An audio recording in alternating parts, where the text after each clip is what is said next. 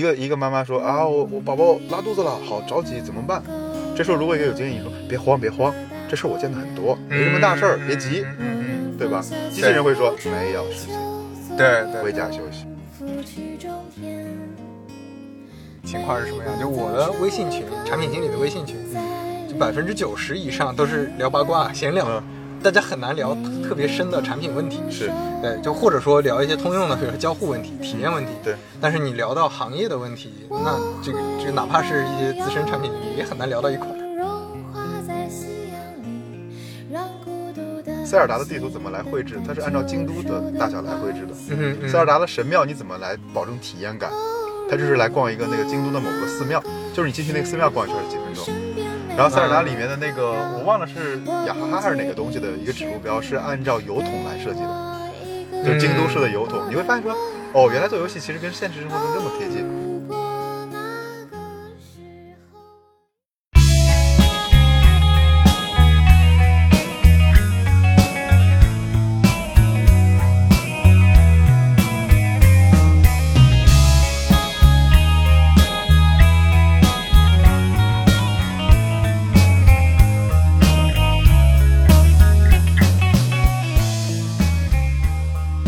好，那个，那我们现在就开始，好欢迎来到三五环。今天我们请到的是刘少南老师，谢谢嗯，。少南老师跟大家打个招呼。嘿哈喽，大家好，我是少南，第一次录播客，大家多多见谅。呃，那个，那我我简单介绍一下，你看你怎么补充吧。啊好就的是邵楠老师是丁香医生，丁香医丁生，医生的呃产品负责人，呃，在网上比较知名的产品 经理了。对，别别别别别，呃，对，然后我们我们之前我们算是今今年认识吧，之前是神交，对对对 今今年认识，然后见了几次面，然后现在呢，我们都在杭州了，嗯，所以就找机会出来聊一下。我们现在就坐在那个钱塘江的旁边，在滨江区这边，然后跟大家瞎聊一会儿。嗯，有什么要补充的吗？ 嗯，我之前其实是定丁香医生之前，我也不是医疗口的人，我在之前是在百姓网待了几年，然后再往前在周末画报 iWeekly 待了一年，在那会儿其实是移动互联网最高高潮的时代，嗯，对。然后在一四年创业大潮开始去创业。然后也做了款产品叫十色吧，当然那个时代已经过去了。哦，这这个这个我是印象非常深的，就那那那个时代出来了好多这种对对这种对，产品，对但是实测真的做的算不错的了。后来怎么样了？呃，后来其实是这就是产品经理的局限性了，就是只关注前端产品，但是后期在怎么商业化里面选择的方向选择错了，然后导致这个项目最终挂掉了。啊、就其实其实从用户量看，从产品前、嗯前前端看还是挺好的。增速挺快的，因为高峰期的话，每天 UGC 的内容有十万级别的，当时点评才三十多万嘛。我呃，那这个要是做好了，就下一个小红书。啊呃，对，但是没做好嘛。呃好好吧，这是你跟朋友的创业项目吗？呃，对我跟我当当时一个 founder 一起创业的，对，都是百姓的老同事嘛。嗯嗯嗯，明白。然后现在就已经好好多年了嗯吧，在医疗行业呃，已经有三年了，也算中国第一批做互联网医院的人。啊、嗯，明白。然后呃，那那个就就互联网医疗这个嗯行业来说，现在比较头部的产品，我理解就是像春雨啊、丁香啊，呃，还最是怎头么部说的是当然是上市公司平安了，对吧？哦哦，嗯对对对对对对对，互联网医算疗上第一它，个，对，平安第一。然后阿里健康，因为现在很多是在卖药的嘛，对吧？嗯所以它呃算药品电商类的嘛。呃然后呢，好大夫是比较资历久的。然后呢，唯一挂号网唯一，啊这个是一个啊啊老牌的公司明白。然后还有春雨，还有丁香医生，对，大概这些玩家。 明白。哎，嗯那那我我们我们先说回一个最基本的概念，嗯你觉得到底什么是互联网医疗呢？啊，这是一个好问题。说实话，我们第一次拿到那个互联网医院的牌照的时候，嗯，所有人围着这个牌照在说这玩意儿能干嘛。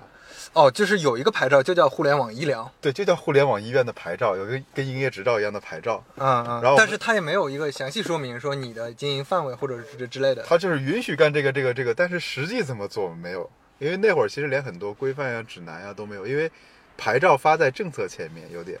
啊，早明白，期的就是先让你们试，你们你们试到一些什么边界了，我们再规定。对，现在大致有两种模式，一种是说在公立医院里面，比如说你是在华山医院看完病，然后华山医院有个互联网医院，你可以不用再跑到医院里面了，线上排片呀、线上预约、线上咨询，这但是一但个。是但是感觉像是这这是个辅助嘛？对对对，这吧，是辅助。对对，就我本身还是在医院操作，只不过我有个线上的流程。对，嗯嗯，OK，然后对我个人来看的话，我是认为还有第二类，就是企业为主的嘛。我认为，如果你要做互联网医院，大多数情况下，想占想占主角，那基本上你要做的是偏健康问题，而不是疾病问题。这种分类嗯嗯比较少见，因为举个例子，糖尿病、高血嗯压、嗯嗯这种是致死的问题。明白，传统的医疗关注的是我怎么延长你的寿命，是的，而现在我们更关注说我怎么活得更好。嗯，而活得嗯更好，这个人群的需求之前是被压抑的，或者说没有好的解决方案的。对，就是类似慢性病嘛，这种，呃，不是慢性病，我给你举个例子，嗯比如说很多人脸上起痘，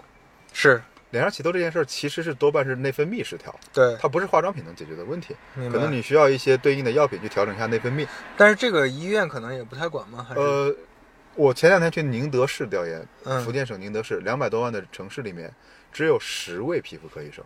OK，就是是完全不匹配的对，而且很多人是觉得说起痘嘛，青春期过了就没了。啊，对，就是这种叫叫什么，就是它不算是那种我真的对马上要治的病，对对但是对它也是一个需要关注的，对对对，因为所以这里面因为生活水平提高之后，很多人会会关心，比如说我是个当妈的人，我能吃螃蟹吗？嗯，我怀孕我能吃螃蟹吗 OK 他愿意问一下医生，对所对，以就这类的需求在变多。明白，所以就是嗯最简单来区分就是，如果它是健康问题，你只要看它需不需要一个强力的线下检查，比如 CT 啊、B 超啊，如果不需要，它多半能在线上解决。 ，OK OK，啊，这这个这个倒是我之前没有想到的，对对这对，个挺有意思的，但这个分类非常不严谨啊，是纯互联网人的分类方式，绝对不是医疗的分类方式，这要被骂死的。但是医疗的这种嗯，分类方式会就是其实跟就是你刚才说的是完全不一样的，对吧？呃，他们还是分科室的嘛，分科室啊啊，有皮你肤说的是那种分类，对是吧对对对就是我是按病症的类型对分的。对对对，那所以说嗯说起来，其实互联网医疗就大概分，就按你说的是分一、一种是我是辅助，我是帮助原来医疗，嗯呃，就是医院怎么去对更好的去去做、做原来的这些工作嗯对。再一个就是我有一个创新的叫健康管理，类似我觉的得就就是这样来分，一类是延长你寿命的，这是传统医疗里面 focus；对一类是提高你生命质量的，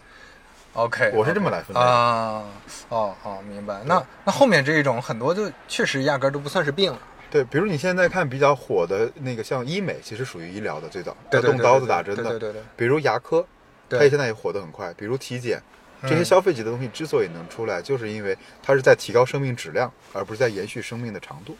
明白，对明白。那现在这些互联网医疗公司，嗯呃，就基本上都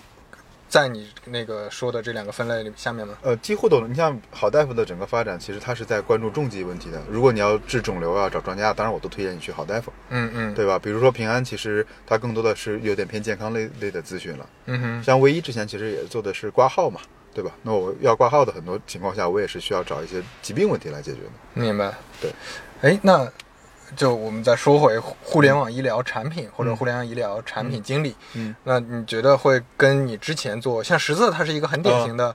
产品驱动，而且哦对是 C C 端的这种对对对用用户驱动的一嗯个产品，和现在的互联网医疗可能很多重 B 端对或者很多重这种线下重这种传统行业的一些嗯这个呃怎么说也也有潜规则啊，对对也有对对后面供应链啊是供是供给各种各种问题，它有什么？你觉得做产品经理来说有什么本质的区别吗？第一件事，其实你要补一门课，嗯哼这门课叫这个产业是什么？对对对，你这要了门解产业嗯课是非常非常累的。比如说，呃，有医生，有药，对吧？有各对种政策的管控，你需要快速的去把这个行业了解了，否则你是根本没法设计产品的。 OK，就是你你不管做的嗯多多轻的一件事，比如说对我就做挂号，可能也要了解很多。对，做括号，比如说国家政策趋势是什么样的，国家是希望你挂还是不希望你挂，能不能加钱，每个省啊的政策是什么样的，能接不能接，啊，因为整个医疗体系在我们国家，它就是挂在一个高管控对的，对对对一个一个强管控的一个状态下。是的。所以相对来讲，嗯比如假如你之前在滴滴的经历来讲，对因为理解一个司机还没有那么复杂，对对吧？但对是对，当然当然我们也要理啊解对出行行业，对但是对这个产业其实可能复杂性确实没有医疗高。对对对，就很多交通管控，嗯呃，它和像医疗行业，它是有已经有很很健全的，就像你说的挂号，可能就就有一个流程，有一些嗯对政策。对但是其实之前在出行方面，嗯更更多的就是，比如说我城市交通可能有一些对对对政策，然后那个出租车行业有一些政策对，其他的其实相对就还好，对，就还没有那么那么复杂吧。因为医疗关系到人的寿生命嘛，所嗯嗯以它里面管控的是非常严谨、非常细的。所以这个我觉得，如果想转行，第一件事就是真得做好心理准备。当时我们进来之后，就是非常诚惶诚恐的做每一件事，因为你不知道背后会带来什么作用。那如果说，嗯呃，我了解了产业，那我做事情的方方式方法呢，可能跟之前是有也差不多的吗？呃，有很大的差异，是嗯因为以前其实你可以小步快跑呀，迅速迭代啊，啊，但现在你对不对敢对对对对对对，会，因为你你你可能一个小改动会牵动很多事情，你可能要了解清楚才能去做。而且举个最简单嗯的例子，比如说，呃，患者向医生咨询，你，OK，如果没有上人工监控，如果医生回复的是错误的，患者错误使用药了，出事儿啊了，啊，这个就是不是简单的说，哎，这个功能不能用了，或者这单我给你退个单吧，明白，不是啊明这个白级别的问题了。嗯，对，这这个这个深有感触。我做出行行业，对你只要涉及安全的，那非常真的危是非险常非常对危险。而且你们这个可能大多数 大多数工，哪怕一个信息我给对对错了，对 那可能也是要要出事情的。对，所以还有一个特点就是，另外一个就是我们做完产品第一件事先找法务。 OK，对，我们的法务其实是半个产品经理，因为他要帮你解决各种各样的合规问题。嗯嗯，因为嗯互联网医院这个很新嘛，很多政策出来之后还需要解读，而怎么解读、怎么理解这些政策是一个很复杂的事情。明白明白，就是政策可能本身没几句话，但是对它它风向是什么，对吧？未来可能会怎么样？就对对对对，嗯比如说不允许那个互联网医疗做首诊，啊，对吧？那你的问题是，OK，我做复诊，但你怎么解释复诊这一件事儿？哦，就它也没有一个严格的标准是吧？就有对的时候，嗯对，一般来讲其实是国家会有个大的政策框架，然后落给每个省，然后每个省再来细化。嗯。但这个细化里面就会有一定差异，也会有些模糊地带，因为坦白来讲，很多时候它是约束性的，它并没有那么明确的一个答案给你。如果做一个互联网医疗那个产品，嗯其实做的是全国性的产品对，但是实际上还会遇到地方性的问题。对对对，因为很多时候，比如说国家发了个文，某个地方先解读了，或者你的监管地在哪里，它先解读了，你就要 follow 它的规则。嗯嗯嗯，对，明比白如说我们在银川遵循的是那个宁夏的规则，对宁夏要求不允许给儿科的患者开处方，嗯哼，那我们就只能 follow 它的规则。虽然上海是允许的，那那听起来这个确实是个 是个比较繁琐的一个比较复杂的一个一个事情。对对对对对，哎，那你做了这几年嗯之后，你还有什么其他的感受？就是嗯，怎么说？你觉得这个行业，或者说这个，我做觉这得个从产品，来讲的话，我觉得我之前有一个毛病，嗯，我觉得第一是那个我们刻意的去割裂的，比如产品啊、运营啊、技术啊、是，市场呀、我们会分成很多个角色嘛。嗯但是对我来讲，我始终因为是创业者，所以始终没设这个边界。因为很多时候我理解为，举个简单的例子，比如产品经理很像建筑师，对对吧？我们在搭一个架构，我们在盖一栋楼。对，但是举个例子，比如说我们现在拿到一个老厂房要改造，我们把它改造成一个 loft，里面是喝喝咖啡的，嗯，我们不许人在里面吸烟。嗯嗯从产品的手段里面，你会做的很复杂，比如说我要有红外监测，我要有喷淋系统，一旦监测到烟，我就噗噗噗把它给呲灭了。嗯嗯，这是我们的思路，因为是产品化是的是和的功能化。是的，但对于运营来讲，很简单啊，我雇一个人贴个禁止吸烟就结束了，啊啊啊啊，对吧？比如说我要他明白，左行右立，因为我们之前是因为百姓网出来的人是特别喜欢做工具的，产品的思维很强就是我所有东西我能产品化的，对一定要先产品化。对。但后来你发现嗯嗯这样代价太大了，这是第一点。对对对对，然后第二个，我觉得就是决策吧，很多时候，呃，多改多错，你倒不如把这件事儿想清再去做。嗯因为以前理解产品是积木搭起来就好了，但现在理解产品是一个生命体，嗯嗯，就是你无法无法想象一朵花是怎么被建造出来的，你只能给光照呀，给水呀，然后去浇灌它。嗯嗯嗯，对，所以这是我的一个感受吧。以前觉得是产品搭起来就好了，但现在是你要慢慢养的。啊，这这两点我觉得都还是挺深有感触的，尤嗯其是我在，呃，你也知道我第一家公司是锤子科技嘛，哦哦 这这家公司是一个非常非常 C、C 端体验的，嗯关注那那种对呃事情的，就是它是在一个平衡轴上的那一端了，嗯对非常呃，所以我后面一直做 O to O 做啊、嗯呃外卖啊，做出行，它其实是往这个轴往回掰了一掰，对对就是我开始关注这种纯用户体验之外的很多东西，嗯就我觉得跟你跟你说的真的嗯非常像，就包括我在嗯之前在在在滴滴感触也非常深，就是你呃你的一些解决方案，就我们想实现，嗯都是先想的是怎么线上化，对，但实际上你会发现，像滴滴面临的很多场嗯景，它也是出行行业的比较复杂的一些场景。就有的时候你可能就像你说的，我派个人，嗯，或者说用一些线下的手段，你打个电话，对可能就能解决了。但是是嗯我线上做很多复杂的东西，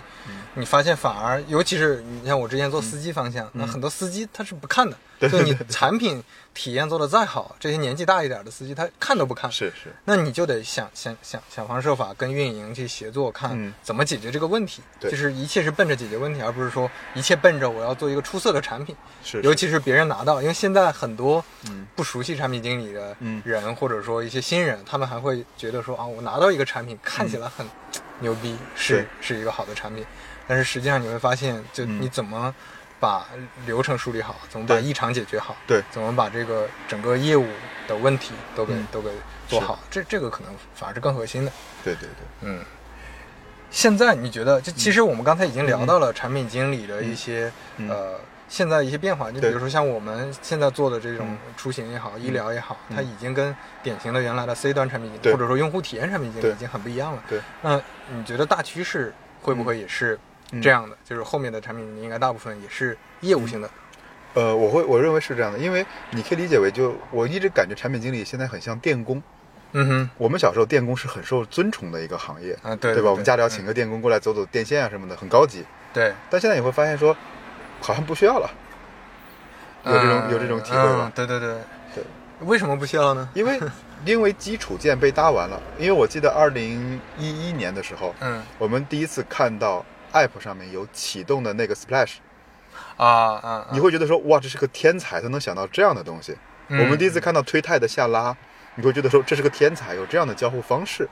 对，因为整个苹果的官方框架里是没有这些东西的，嗯，所以嗯那个时候产品经理很吃香，是因为这个设世界的基础设施没有被搭建好，所以需要大量这样的人。对，这这种是属于创新型的产品的方案。嗯对我要出很多方案是是怎么说之前没有的，对然后现在都真的是一个嗯呃探索期。对然后我我去我去反复的去思考去对做，但是当这个基基基础件啊、呃嗯基本件做好了之后，对我在上面其实变成了一个搭建的过程，，对对一个维护运营的一个过程。对，所以我认为是基础互联网的基础设施被搭建好了，所以呢，我们这批人是闲置出来了。而这时候，如果要再找到新的价值，就必须跟这些行业去进行结合了。嗯，嗯这是我对我个人的一个观点。对，而且你跟行业结合之后，你要在这个行业里做创新，嗯，那其实就不是像刚才说的，因为你说的其实是交互，对对对算是对，交互。对但是你像医疗行业，对你交互是解决不了问题的。对你要解决问题，必须深入业务。对嗯那这个边界一下就就对，嗯要么你就是你还是做交互，你就对还是用户体验的对设计师、产品经理，嗯但是你的边界就会比较小。对你在这个业务里对嗯就会负责的事情，决策权、话语权就会比较小。我我当时其实面临一个选择，因为我不是写代码出身的，对对我第一次去百姓网入职很崩溃，因为剩下全是工程师，就我一个人不会写代码。嗯哼，呃当时我就有两个选择，我觉得 A 走技术路线，偏技术的，因为这个肯定是将来能用得到的。对你像后来的机器学习啊，对对对这些人工智能肯定都是用得到的。我另外选择了一条路，是因为我是学艺术出身的嘛，嗯我选择去理解人性，因为不管怎么嗯变，嗯嗯人你的对象、你的用户是不变的，你要去理对解他。对对对，所以举个例子，比如说这个事儿，这就是我能从可能跳到医疗行业里面还能继续做的原因。比如很多人会觉得说医疗 AI 能替代医生，没错，嗯，从嗯长期来看没错。但是回到最基础的人性上来讲，你愿意让一个机器人给你一个结论吗？OK，即使它是对的，嗯，你心里嗯什么感觉？对对对，我还就是希望你见到一个真人。对，就是你哪怕未来你是做机器人、做嗯对 AI，但是你还是要了解用户是怎么想的。对嗯你要给它做成一个，就不是说我这个产品能解决问题就行对嗯了。它你解决的只是说啊，我出医疗方案的问题对，嗯但是最终用户感知层面的问对题，一定还是需要去理解它。对，用户还有情感诉求。比如举个例子来讲，一个一个妈妈说啊，我我宝宝拉肚子了，好着急，怎么办？这时候如果一个有经验人说别慌别慌，这事儿我见的很多，没什么大事儿，别急嗯，嗯嗯嗯，对吧？机器人会说没有事情，对对，回家去。休息，对对对对对吧？？而且这里面再往里面挖一层，比如说为什么我要找到一个人是出事儿了我能找你，我能来砸你场子，你嗯跑得了和尚嗯嗯跑不了庙，嗯我会有这种心理。机器人，我是找写代码的工程师呢，找 AI 公司呢，还是找用这家公司的医院呢？我找谁？谁来担责？好，从监管部门来看，谁来担责？嗯嗯，就这些都是人性里的东西。明白明白。这这你说到这个，我也想到之前的一些、嗯一些经验吧，我可以聊一聊。比如说之嗯前做司机方向，其实你会觉得，呃，司机这些用户他也是一种用户嘛，嗯嗯但他的用户诉求比较简单粗暴，就是收入嘛。嗯，嗯就我只要保证他有收入，对而且收入达到他的阈值，是不是就 OK 了？对后来你发现不是的，嗯就因为他们也有一些感性的认知，这个嗯感性认知是什么呢？他们对稳定性和确定性有要求。嗯就是你我们去走访过一些没有到嗯滴滴做司机的那些司机，嗯他们收入绝对值，嗯一年收入绝对值可能比滴滴司机低。嗯他们比如做出租车、做卡车，嗯呃，司机或者怎么样，或者在公司上班、做蓝领，但是你发现核心问题是，嗯他们觉得嗯滴滴不能给他提供稳定的收入，嗯嗯这个原因有很多。有的人觉是得是可能是政策风险大，是是嗯就是就可能隔天隔三差五的，我的车、车跑不了了，对对对我对人跑不了了，或者就是你这个奖励活动浮动太大，嗯对嗯你这两天有奖励，那 两那两天没奖励，就。这样你，你其实用用共情、用同理心去想一想，就发现嗯这个好像还是真的是呃对，嗯每个人都会有的这种这种思考。因为我们在公司上班是签一年的合同，对，那我们这一年里，至少每个月的工资是相对固定的对对，对就可能奖金变化，但是工资是固定的。我们有一个有一个这种这种叫什么确定性，嗯对一个一个一个心里比较踏实的感觉。但是对于滴滴司机来说，很多没有，是的他们就会有点慌，对就宁愿我去选择一个更稳定的工作。对，所以这种其实你是从怎么说？就是从纯理性的角度，从嗯纯解决问题的角度，是的可能是发现不了的。是的你得从用户视角再去看这个问题，对你会发现很不一样。所以这就是说到，就很多人会讲嘛，就包括嗯我之前也也讲过，我我觉得产品经理可能，呃，未来甚至可能不叫这个名字了，嗯或者说原来的。呃嗯，他们叫什么古典产品经理，对对可能对就要被对淘汰了，对嗯等等。我我是认同这个观点，但并不是说，我觉得这个呃岗位的职责，嗯理解人性、对分析价值，对，没有没有市场了，它是持续会存在的对。只不过未来可能它不是像典型的呃，就我们刚才聊的产品经理一样、嗯去去看体验啊，对去看那些东西，而且而是利用更多的工具和手段去解决用户的问题。但是一定要认知的，就像你刚才说的，嗯比如说。呃，很多人都会讲说，滴滴未来肯定会被无人驾驶替代。对就滴滴司机没有了，可对能不管是滴滴还是其他公司嗯，他们会做一个无人驾驶的这种平台去、去做。那这个时候，你说滴滴的产品经理他们原来的这些经验没有用了吗？还是有用嗯还的是。有的，就是出行场景下，用户的需求对是不变的，对这是人性的很多需求。对，那这些需求只要在，那你就就像你刚才说的那个，我看病的时候，我需要有一些感性的、呃嗯安慰嗯那个沟通、安慰啊等等。那我出行的时候，我也需要有这种感知，因为就机器人帮我开车，AI 帮我开车，我也很慌的。对那我怎么解决这个问题？对，然后我怎么解决上车的焦虑的问题？我对举个简单例子，呃，滴滴在乘客预期管理上嗯做的最好的、呃最出色的一件事情就是排队嘛。嗯嗯，就我只是把排队的这个时间嗯算出来，并且告诉乘客嗯，我没有给他补贴，没有给他奖励，没有做其他的事情嗯。那很多乘客就愿意多留在平台上多嗯待，嗯甚至半分钟。嗯那这就是一个你要先理解用户是再去是做的是，就而不是说，嗯，对，就是我纯粹从那个出行这件解决出行这件事儿上去嗯去理解。对对因为因为你想，之前我们都觉得好做，是因为我们就是用户，对吧？对对，所以我们觉得说这些东西好做。现在难做是因为第一，它被做完了，嗯哼比如 IM 该是什么样子的，对吧？邮箱对该是什么样子的，已经被定义完了。对你要进到行业里面去了，这就因为就没法通用性了嘛。而到行业里面就逼着说，你要理解这群人，除了人性之外，还要理解这个行业背景了。嗯嗯嗯，我觉得这对是对对就是一对个必然的发展趋势吧。对，因为确实就像你说，因为之前像、像你刚才说的那种呃交互上的一些创新，嗯其实它是相对通用的。对就我不用理解某个特定行业，对，那我甚至大街上拽一个可能对用户啊、呃叫什么同理心比较强对对一些的，呃比较爱玩这些产品的，他可能也能理解到这个层对面。对对对，但是你要说随便现在拽一个路人跟你聊医疗或者跟我聊出行，嗯对那可能大家很难在一个对层面对上对聊了已经。对，嗯。但我觉得这是产品经理势在必行的一条路了。对，而且也是一嗯个怎么说，呃，倒并不是说这个这个这现在的这些产品经理就比以前的优秀，而是说不嗯是阶段不一样，是大的家的类型不一样，对就整个类型我觉得都在都在变化了。对对对现在你理解这些基础的交互和体验，反而变成了一个一个一个一个基础的东西，基础必基基本功基吧本。功，然后你你还是你的价值要体现在其他的地方。对，嗯，一代人干一代人的事情嘛。对，所以这也是为什么就刚才我们不是那个在在录播前还、还聊过，呃，现在的很多嗯，啊、你比如说技术方面，它其实是有共用的标准的。对就在这个标准内，甚至可以出来一些大牛。比对如说这个人他就是操作系统的大牛，对他就是 PHP 的大牛，对嗯啊，他他是有一个标准能够、怎么说？大家在一个共同语系下讨可量论化嗯的。但是现在你发现没？我我不知道你的那个、呃情况是什么样。就我的微信群，产品经理的微信群，嗯，就百分之九十以上都是聊八卦、闲聊的，嗯大家很难聊特特别深的产品问题。是对，就或者说聊一些通用的，比如说交互问题、体验问题。嗯对，但是你聊到行业的问题，那这个这个哪怕是一些资深产品经理，也很难聊到一块儿。，嗯是的。这完全不是在一个语系下。我也有这个痛苦，比如说我现在看到这个政策，我想找几个人聊一聊这个政策。你说我找谁去聊互联网医疗的政策？对，这有点尴尬。所以所以这也是我有的时候跟其他的新人产品经理嗯聊，我说你宁愿多找一些，当然找行业外的人，可能、呃能能给你一些启发，嗯对吧？嗯可能他们有一些东西可以让你复用，但是更关键的，你还是要行业内的人聊。是，就是你比如说我，我如果是在滴滴做司机方向，嗯那我多找司机聊，多找线下的司机运营聊，是多找城市团队聊，嗯其实会比我多找什么嗯头条的产品经理聊，是是什么快手的产品经理聊，嗯那个阿里的产品经理聊、嗯要更有价值，因为他们能给你更多行业上的一些输入，对嗯，其解决实问题还的思路。嗯其实还有一个思路，比如说像我遇到困难的时候，或者遇到没方向的时候，我会选择到现场去，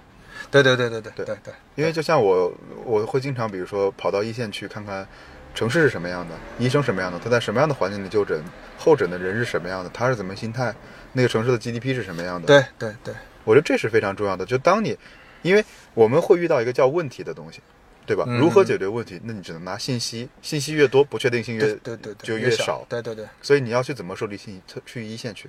对，你说这个我就想起来之前，嗯呃，早期其实你像很多用研方法、嗯嗯用户调研的方法，嗯嗯或者说行业调研、行业咨询的一些方法，嗯其实都有很多很多年积累下来嗯的，这个是的咨询公司或者是是他们有这种方法。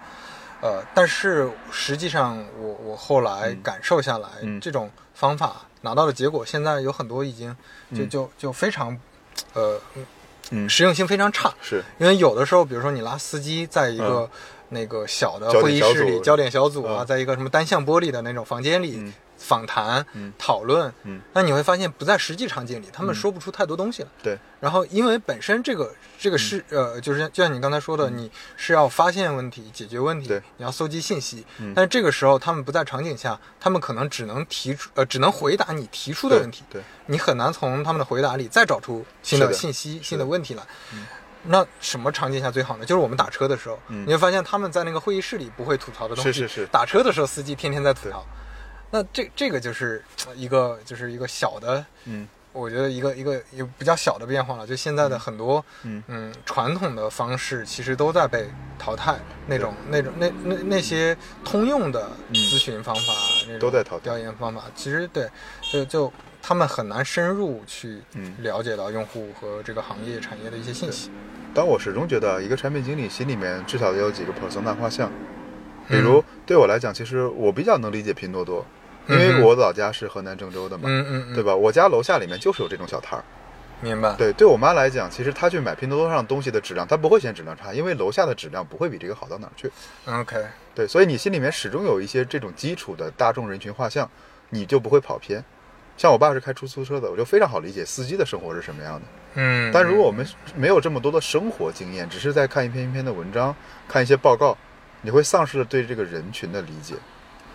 嗯，所以我觉得这对是我像我，因为我是学艺术出身的嘛，很多时候我除了看很多理工科的书之外，我会看大量的纪录片和纪实文学，嗯哼比如说像之前那个三河大神，啊，对对对吧因为比如说因为我之前在百姓网做的时候，我们去工地看过，比如说给你嗯讲个很简单，农民工其实不是我们想的那么苦逼苦大仇深，嗯哼，现在九零后农民工的思路是什么？老家有房，我就出来玩几年，我也不需要攒钱，我花完钱我就回老家去，反正能娶个老婆结束了。嗯，嗯所以你知道他在那个手机费用上的开支是远高于我的，嗯嗯嗯，这就是你要去对对理解对这代人他的变化。对对对，就嗯嗯，说到这个，其实就是像之前黄峥讲的那个，大家就一直热议的什么五环外、五环内嗯对对对，包括我们的播客节目叫三五环，嗯对对对也是在讲这个事儿，就是你你你在你自己的这个嗯环境下，就在办公室里，对你看别人写的东西，嗯呃，就是你你看别人写的东西，其实对是你你自己的理解，对，再把这个理解转化一层，对但是他写的时候，他也有他的理解对再转化一层，那其实你跟真实的场景和真实差的很远人对隔着好几层的，对那你最后理解出来这个东西，真是差别非常大，对就就真的我遇到过那种，嗯呃，我写的东西嗯会被别人解读成各种嗯奇怪的一些、一些结论，是或者是说我看过一些，呃，看过一些，比如说那像于军老师啊，像其他一些嗯前辈他们写的东西，但是你真的当面跟他沟通，你发现哦，你理解的跟他说的，他一样实际想说的也完全不是是一个是一个事情，就是这种，嗯对这种获取信息，你如果是能在现场。对能在能获取一手信息，对，那这种这种价值真的真的非常非常大，对，但这里面其实，呃，我非常认可“答案在现场”这个观点，但另一方面，现场不等于访谈，对对对，很对多对时候对就是你嗯的感知和体验能力。是的，是的，所以这这个我我觉得说产品经理为什么有点难做，是因为他除了有理工科的理逻辑思维很强，他要有这种人文的感知能力。对这种非常强的同理心。然后同理心并不是说你知道他的喜怒哀乐，嗯对对嗯你要理解到他的生存状态、他的社会性、对他的社从他的文化程度嗯啊、社会地位、收入水平等各方面，他的社会属性嗯导致的他的这个思考可能是什么样的。对对，一很多时候嗯你真的是，呃，尤其是我之前做做那个，比如说外卖员嗯的群体，就是外卖配送员的群体啊，司机的群体，他们跟我们，嗯，差别是非常大的，是的他们的生活状态是的嗯各方面的理解，你就真的会发现，有的产品你觉得应该是这么理解嗯的，他是理解完全不一样。是的，是的，是的。对对，那那这种真的是需要你长期的，嗯嗯，就就你刚才说的，我很认同，就是我要到现场，我要反复的跟用户嗯对交流，然后同时呢，你还要嗯长期的去嗯做这件事， Update，持续的做 update 对对，迭代，对嗯因为有一些你之前就你不可能一次性的就获取是最真实的，是你是还要反复的去修正，对对对对，嗯，因为这里面其实还有一个点，就是很多人做这种心里面存这个人，他会把他存成一类人，比如说这个人是穷人，啊啊，这个人是对富对对人对对，这种标签化嘛，对，嗯但实际上其实比如对我来讲，我会去拼多多买东西啊，因为我就买个擦屏幕的东西，十几块就可以了，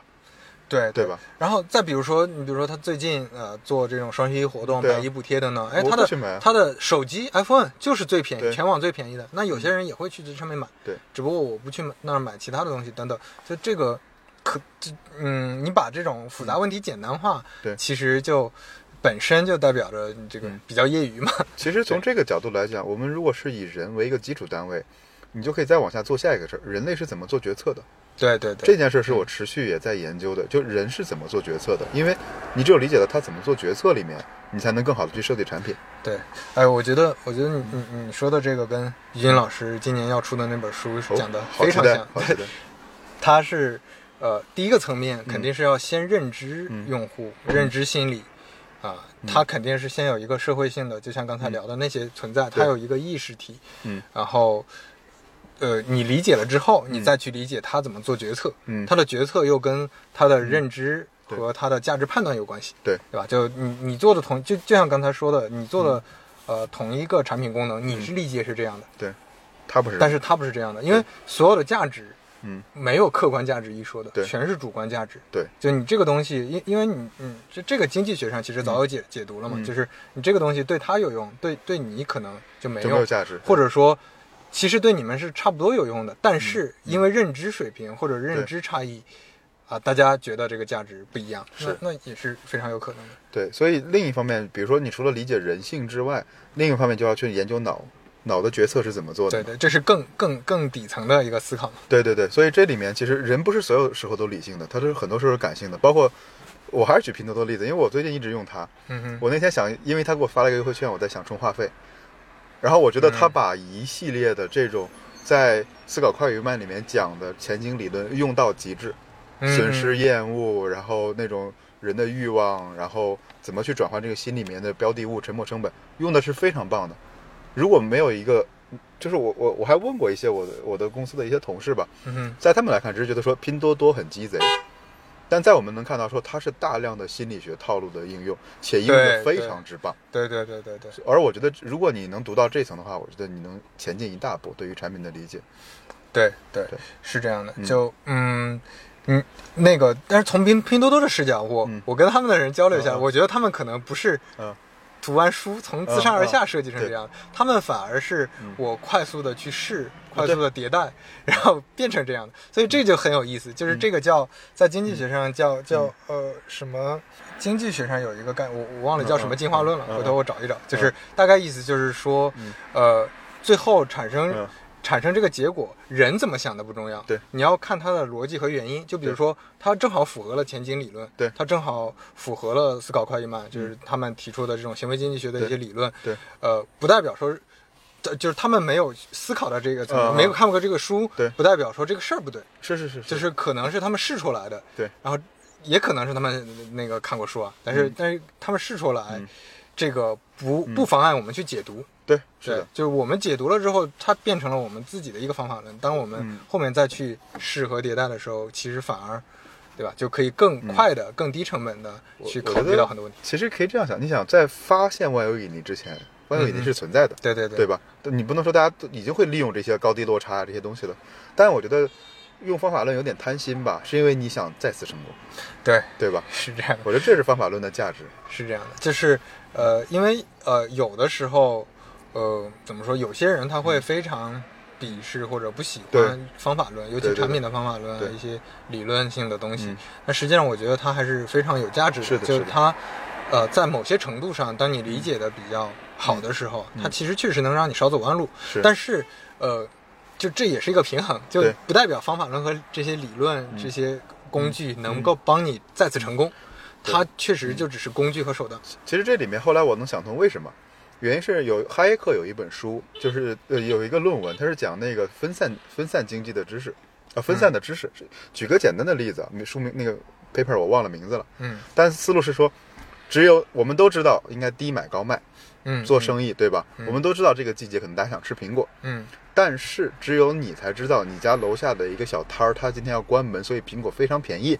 你可以把它打包到另外一个地方，那些人他想吃苹果，你就可以卖出一个高价。嗯而这个知识是分散在社会中的，嗯嗯嗯嗯，它称之为叫暗，我称之为叫暗知识吧。嗯那我们都知道，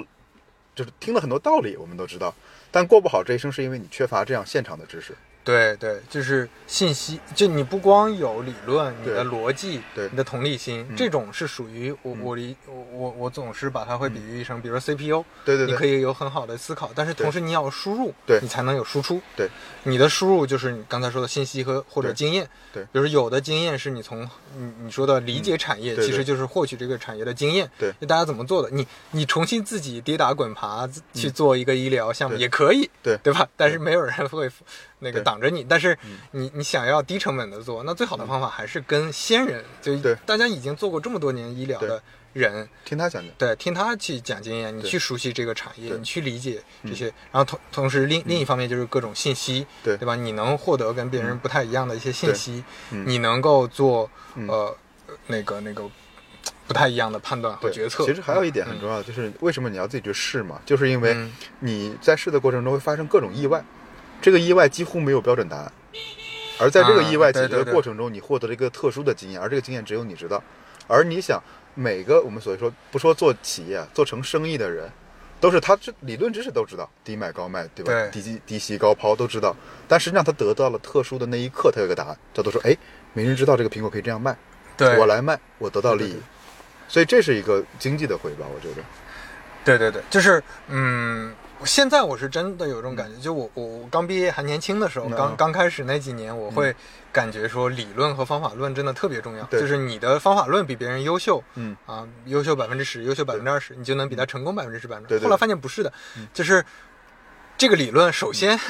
大家都懂得差不多，对嗯其实很少有人说这个水平特别差还能成功，对那就真的是运气特别对好。对哎对对，但是但是大部分人其实，在认知理论这个层面，嗯不会说差的嗯太多。包括我接触到的，你会发现，嗯，就包括于军老师也经常跟跟我们跟我们讲，他接触的那些企业家，嗯那些成功的企业家，不管是张一鸣啊，嗯嗯或者快手的苏黄呀啊等等，嗯他们对产品的理解嗯不亚于一个非常牛逼的产品经理，是对产品的理解非常深。是嗯他要理解产品，可能还要理解是、呃，他们本来技术出身嘛，对就对也要理解技术，要理解各方面，嗯才能做好一个这么、这么这么大的一个生意。是是，对，这这些理论的东西都 是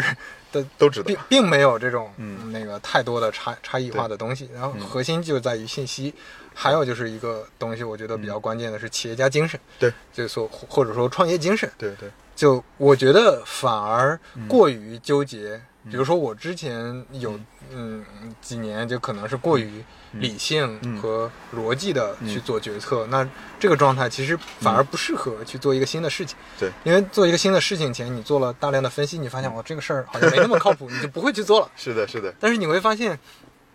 那些呃，那呃很多成功的企业嗯家反而就是在确定性很差的情况下，甘甘愿冒这个风险。嗯但是也有很多失败的，对他可能再再去尝试下一个机会。是但是你如果前期做太太多的分析和判断，去、嗯去去计算，那就真的非常非常难。其实人是这样的，人做决策一定是感性的，对，对吧？你无法用理性去说我喜欢上一个人，你永远做不到这件事情。嗯，嗯对，，所以人一定是感性的。其实这里面刚才你提到了一个，我觉得我想跳回去说一下子，嗯是运气。嗯你刚提到了运气这个词，因为我们刚才讲的都是微观层面的，人是人的脑子怎么做决策，一对个对人对怎么对样。嗯然后你再回到运气来看，我举个很好玩的例子，就是，呃，我之前是在上海买了房子，原因也很简单，到年龄了，嗯嗯，对吧？然后那就就就买了，然后买的时候还觉得说啊，好贵啊，这这么贵，然后比我老家贵好多，嗯觉得可能这辈子不会再买到更贵的房子 了吧。然后呢，我是二零一四年买的， ，OK，然后呢，二零一六年之后房子没有再涨过，嗯，那个房子在上海没有再涨过。嗯哼然后呢，我可以很幸运的说我的运气好，我还得到了一批红利，对，但这个是运气吗？如果你再拉到历史的长度来看，如果回到一九九几年，如果你看到中国当时面临的经济危机，嗯你哼，看到政府在解除房地产，因为小时候我们家的房子是分的，啊，对对吧我们是分的嗯房子是，他在把商品房商品化，然后呢，再看到了中国分税制的改革，导致每个城市或者每个省里面挣的钱，需要是从那个营业税里面带来的，嗯那就能看到说这个趋势来了。嗯哼为什么说事比人强？你只要在这个里期间你没有没有挂掉，没有进局子里去，你只要干了这件事儿，多半都能得到收益。就像我们一样，我觉得我们其实也是占了移动互联网的便宜了吧，对对对对吧？有是的太多聪明人没进到这个行业里是面的，来。是的，就嗯，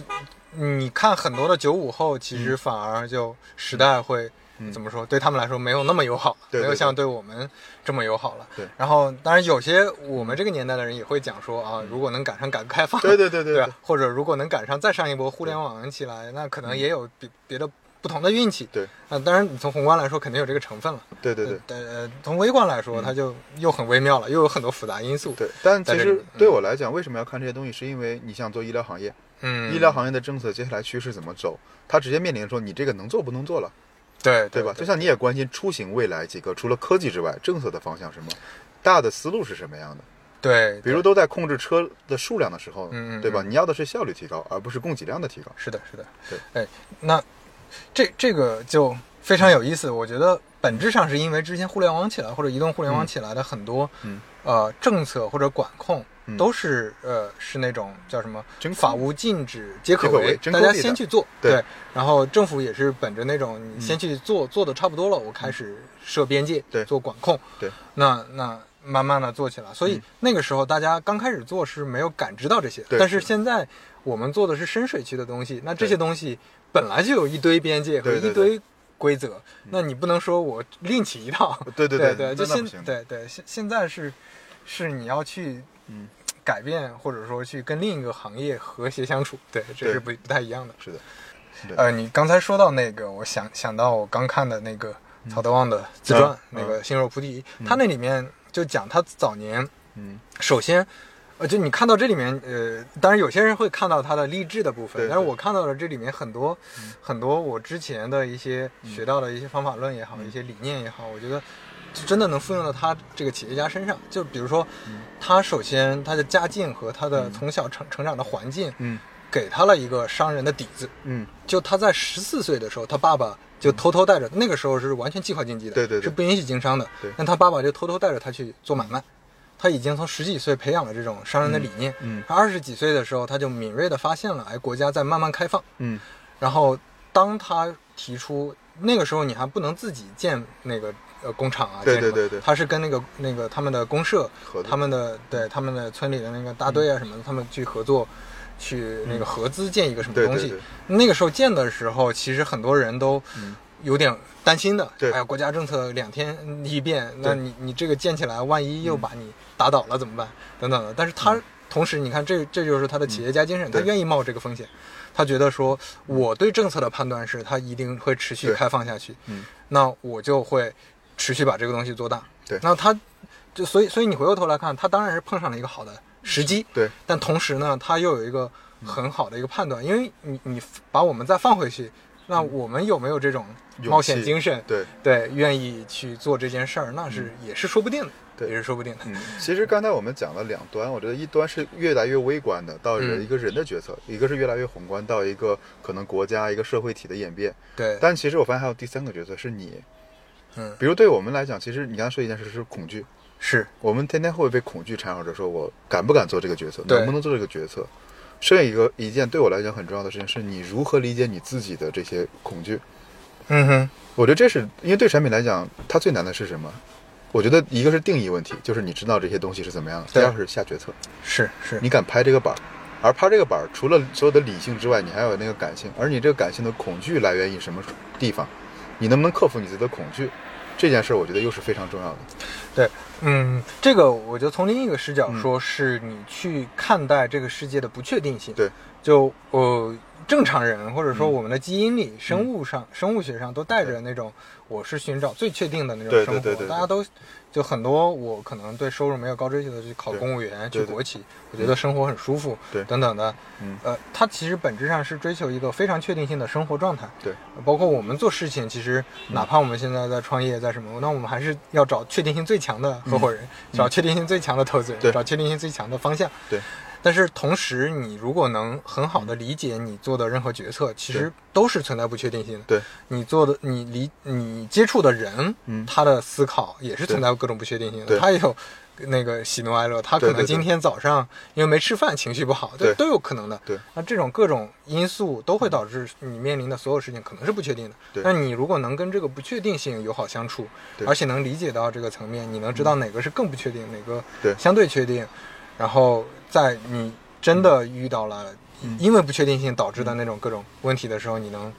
呃比较理性的面对，那我觉得这个还是非常厉害的一个能力。对，其实这其实这里面我觉得有很多去年集中研究了一些战争论的相关的书，嗯比如《战争论》啊，比如之前没看懂的《孙子兵法》，根本没看懂，以为自己看懂了。嗯，其实这里面有很多是类似的，比如说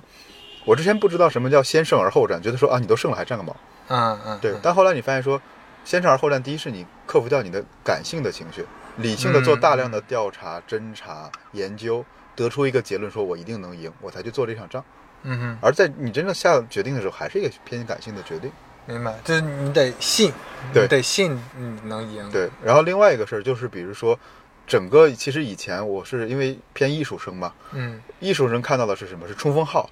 是战斗的号角，是嗯挥挥舞的旗帜。嗯嗯但你会发现说，其实，在很漫长的过程中是等，是等待，是行军。啊，而我相信很多人里对面，其实如果理性的人还好，他能忍耐。像很多，比如做产品经理，他不一定是技术背景出身的，他就会觉得说，我好希望这个东西做完，明天就 amazing 爆了。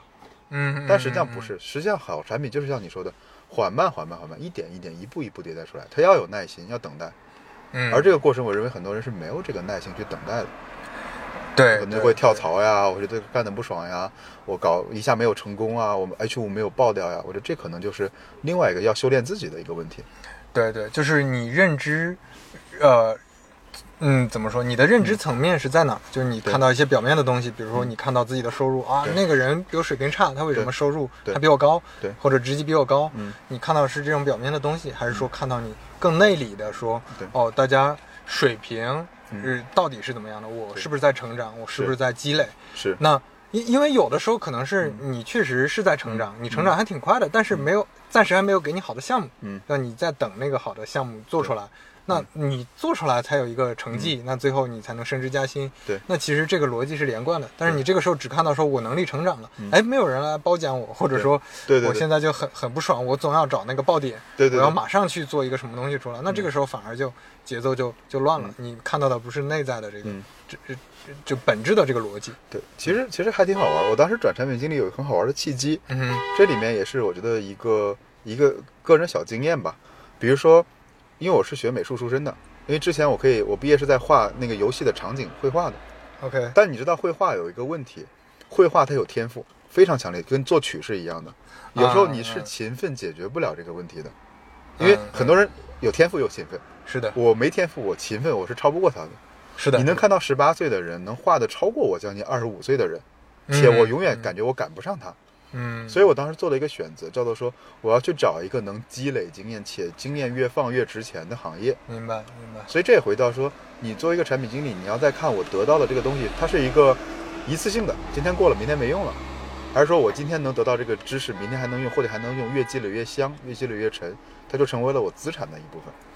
对对对，因为有很多人会觉得说啊，这个地方我工资低，我要跳了，我就嗯下个地方。虽然做的事儿可能还跟现在事儿差不多，还在重复重复，比较机械性，但这边可能收益非常低，但是我能不断的突破突破突破，积累积累积累。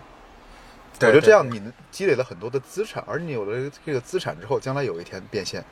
可能是对更高的。对，所以所以我有的时候会嗯给那个新人产品经理的朋友建议，有一个简单的一个嗯建议，就是你要向内看，而不是向外看。对，就是你看外界给你的标签，你看你现在所处的外界的环境。嗯首先它，它很多确实是不公平的，它对有很多不确定性的存在。那个就是老板的七大姑八大姨，是是是再加的什么小孩派过来的，是是对吧？可能有因为机缘巧合，他对运气好，或者对有很多原因会导致你觉得你的现在的外在，嗯别人对你的标签和评价，嗯，不符合你呃嗯自己，就这些都不重要，你还是看你自己对内内在你是不是真的在成长、在积累、嗯在变化，嗯对吧？你能做这种好的事情，那那你剩下的就是等一个机会，嗯就除非你真的真的运气爆、 运气太差对太差，对最后始终没拿到机会，那那那个另说。但是当你准备好了的时候，机会来了，嗯那这个时候你才能最后有一个好的结对果。。其实如果一件事儿只是单纯的把这件事儿做完，我称之为叫一笔费用，因为它把我时间花掉了。对对对，这是输出，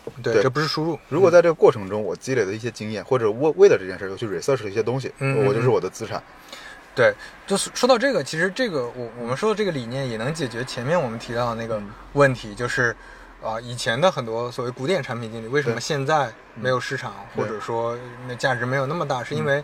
呃他们的资产在慢慢那个贬值，对对吧？就他们会的那些东西，其实现在不大太家都需会要了。对对，然后你你你，所所以你反而要去关注，像我们前面提到的，嗯比如说对用户的理解，嗯对医疗这些嗯看病的病人啊、对患者、医生，他们到底怎么想的？医对院院方又怎么想？对，这个行业里产业链条其他的人又怎么想的？对，嗯出行里面司机怎么想的？乘客怎么想的？对，呃，城租市赁公司怎么想的？城啊市规划怎么想嗯然后城市规划怎么想的？国家怎么想的？因为中央政府和地方政府又不一对样对对对，就嗯，你可能理解这些，你会发现，哦，虽然我从重新行业走了，对但是这种理解可能能复用到别的行业，对对吧？对政府政策的解读，那对对很多对行业都需要，对对嗯吧对就很多这种，你会发现呃这种这种经验，它反而会变成，就像你说的，它是一个资产，新的资产。对，你要去寻求这种资产，而对不是说去看嗯只只去看说啊，还把它理解成一个电工。我觉得你对这对个对例子非常好，你把它理解成一个电工，你会嗯呃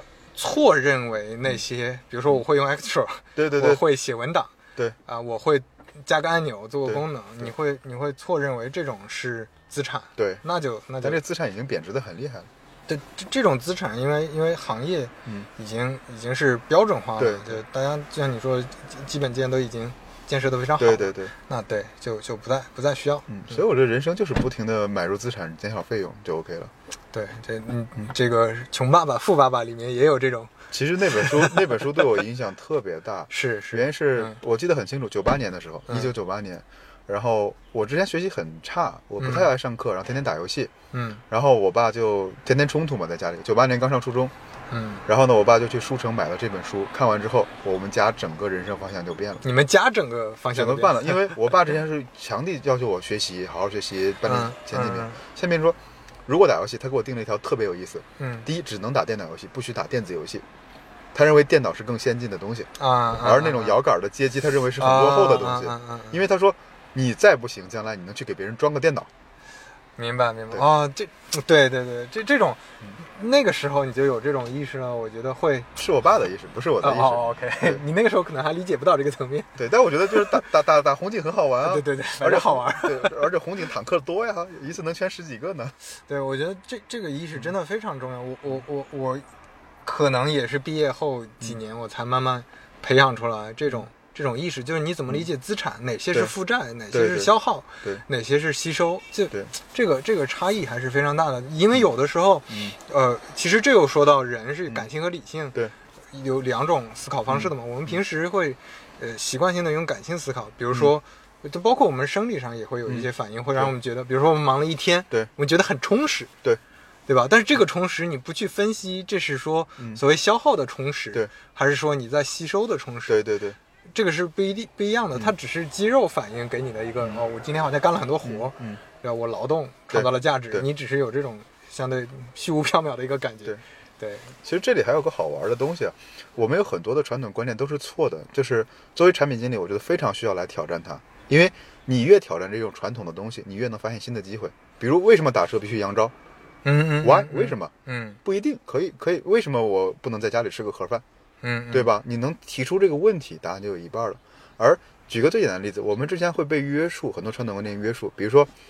我看到一个人开了一辆玛莎拉蒂，嗯能证明什么？嗯实际上只能证明他花钱买了一辆车，嗯嗯，不能等于他是个成功人士，不能等于他有钱，不能等于什么，都不能等于，对只能等于他有钱，他开了一辆车这个事实。对而我们看完之后会产生这样的心理是：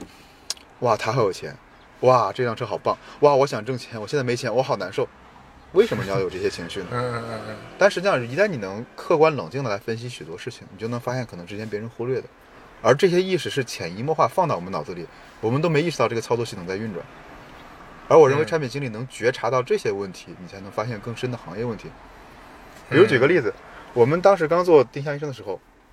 我发现一个很要命的问题：医生不会给自己的行为定价，啊啊，因为明白。公立体系是定死的。对对，他是拿工资什么对那嗯种方式奖呃，金，一是吧就是比如说挂号费是国家公立哦，物你价就决定说死是的定死，他他不是不知道定价，而是这定价都是别人定的。一是定死的，二是嗯我这辈子就没想过我看个病改多少钱，我我没概念，我也没机会去实践这个概念。他们呃没有这种按出诊费个一次多少呃，钱？有的有的，但嗯是是固定死的。比如说，你想你去医院看病，一般挂号是几十几块钱，嗯哼对？吧？高一点的主任几十块钱，专家一百多块钱，嗯对？吧？对大多数医生根本啊没有资格来说，哎没嗯，我今天调成二十九，我能不能先调整五块钱冲个量，再调成二十块钱？啊，对对对对他没有这个意识。对对对，而我们发现说，如果一个医生根本不知道说啊这是个问题嘛，或者说哦可能十九块钱或者二十九块钱就行了，跟医院一样。但后来我们发现说，零售行业里面其实非常清晰了，对对吧？？我们拿了一套零售行业的经验，告诉他们你该怎么设计价价格带，甚至我该怎么运营这些价格带，你该怎么降价、怎么促销、怎么涨。然后医生会发现说，哦，我原来好像从来 never 没想过这个问题。是是，对，所以这里面就是非常有意思，就是我们有太多的观念是我们不知道就被灌到脑子里去了，而你意识到这个观念就已经很难很难很难。嗯，对，那个之前呃，我我也我也应该写过一篇文章提到，我觉得产品经理最重要的能力嗯是自我认知能力。是呃，就是你有好的自我认知，你知道自己的边界在哪儿，嗯对并且同时你可能有嗯认知的呃这种好奇心和动力，就你能 f- 去突破你的边界，嗯嗯因为我我就像你说的，我们从小的很多观念都是，哦，我们得到的是结论，对就哪怕对有的时候这个结论有分析过程，但那个对嗯过程可能本身也是一一些结论，对，对，我们只是拿到了一些别人讲的结论，对和一些现成的东西，嗯所以，所以，所以那个小的时候就很少去做这种逻辑思考。嗯但是后来你会发现，当你突破了这个，你就对想为什么得是这样的？嗯因为从小可能大家潜移默化的就会觉得，就像你说的开豪车的，嗯对对他对就会是个什么什么人。你对看，又是一个富二代出来对，出来、呃装逼了或者对怎么对样了，就你你有了这种根深蒂固的思、思维，嗯你很少去再去多想一层。对那这个时候你面临很多问题，嗯你就变成了一个固化的思维。对，就像很多产品经理他们嗯就会觉得说，这个这个岗位就是我学会几个工具，对对对然后我就去用对，然后我去呃那个上面安排的任务我去完成，那就完了，就他不会去再去想一层，那就这个就非常麻烦，他是成长会非常非常慢。是的，是的。所以我觉得，其实一个一个行业不能被培训是个好事儿，一旦能培训反而是坏嗯事儿。对，就嗯，所以说呃，这还是跟那个那个类型有关系嘛，对对那个职业类型有关系。像对我们刚才提到的那个技术的、对，呃一些类型，其实是完全可以培训的，嗯是完的全可是的以培养是的嗯但是你会发现，不管是什么工种嘛，我觉得到最后你技术，呃，除非那种真的是专业性的技术，嗯对因为你你你，呃。专业做学术研究或者什么，或者说你就去钻研一个艰难的课题，嗯那种是一种方向，嗯那种那种呃不太一样。但是嗯你只要是做工程的，对嗯你只要是在互联网公司的项目里、或者 IT 公司的对对项目里，那你还是一定要像像我刚才是、嗯像我们刚才聊到的，你你一定要有清晰的自我认知，是你是到底是是做什么业务，嗯你在解决什么业务问题对。嗯那这种能力，我觉得都是是每个人都需要的吧，不然你很难往上走。其实我可以讲一个小故事，就是我嗯为什么会有很多意识到自我认知的问题，是因为我创业的第一天，那会儿二零一四年，嗯然后比如说刘飞，我们坐在车里面，嗯我的第一个问题叫做说，嗯，我们需要去注册一家公司，嗯嗯，嗯对吧？因为你也没干过，我也没干过，你对写代码的，我做产品的，我们都没干对过。对对，但问题就来了，你的操作路径是什么？是，对，我的是什么？咱俩绝对是不会选择一条操作路径。对而那一刻，我意识到说，未来创业会遇到无数多的我都没遇到过的问题。嗯而 A 有 A 的方法，B 有 B 的方法，那这个方法是为什么产生的？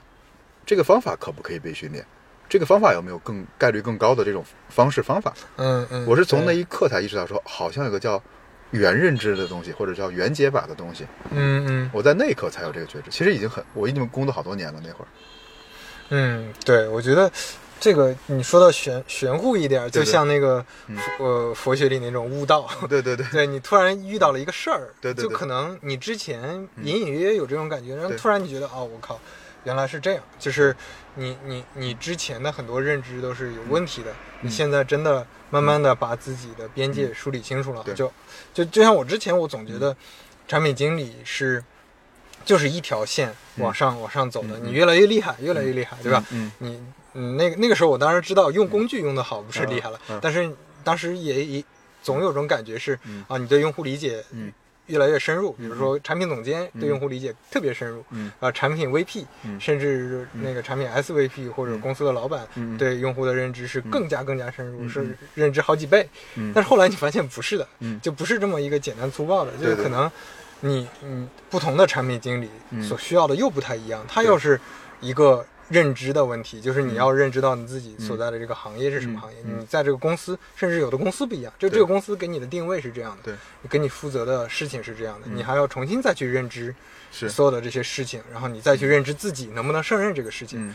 等等。那这个这个就会嗯就是一个我觉得真的非常非常嗯。重要的最底层的一个一个是一个一个本质的能力了。以前我觉得就是产品，其实我经历过几个阶段。嗯哼第一个阶段就是工具，我就做工具，各种各样的工具，越爽越好，对越快越好，越简单越好。下一个其实是有一本书改变我挺大的，就是美国大城市的死与生。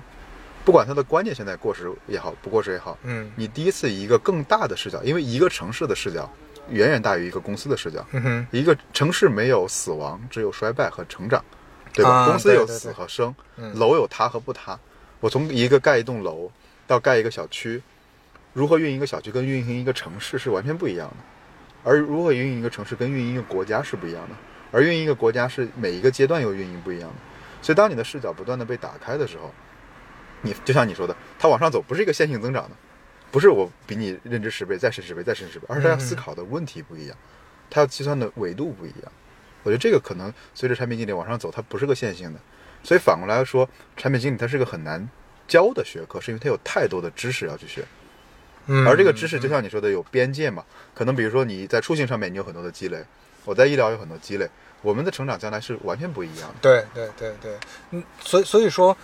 同时、我不知道未来会怎么样，至少嗯现在，嗯呃，首先通用的产品经理可能也没啥标准，有的培训对对机构可能给一些标准，对对对但是都太太基本功太通用了，太基本功了。嗯嗯然后啊、呃我们各个行业的也也也暂时没有标准。对。就是出行的，嗯那可能，嗯呃，比如说滴滴的产品经理可能更代表一个标准，对对但是对它也不是完全通用的标准。对对比如对电商的可能淘宝的产品经理会怎么样等等，但是，嗯，其实因为嗯这个标准都还不确定，嗯嗯导致自我认知能力在这方面对又更需要了。对它不是的像一个呃，比如说汽车行业已对经已经、嗯呃上百年了，对对那对这个这个百年的行业，嗯，它已经有非常非常成熟的一个、一个嗯流程和那对个那个方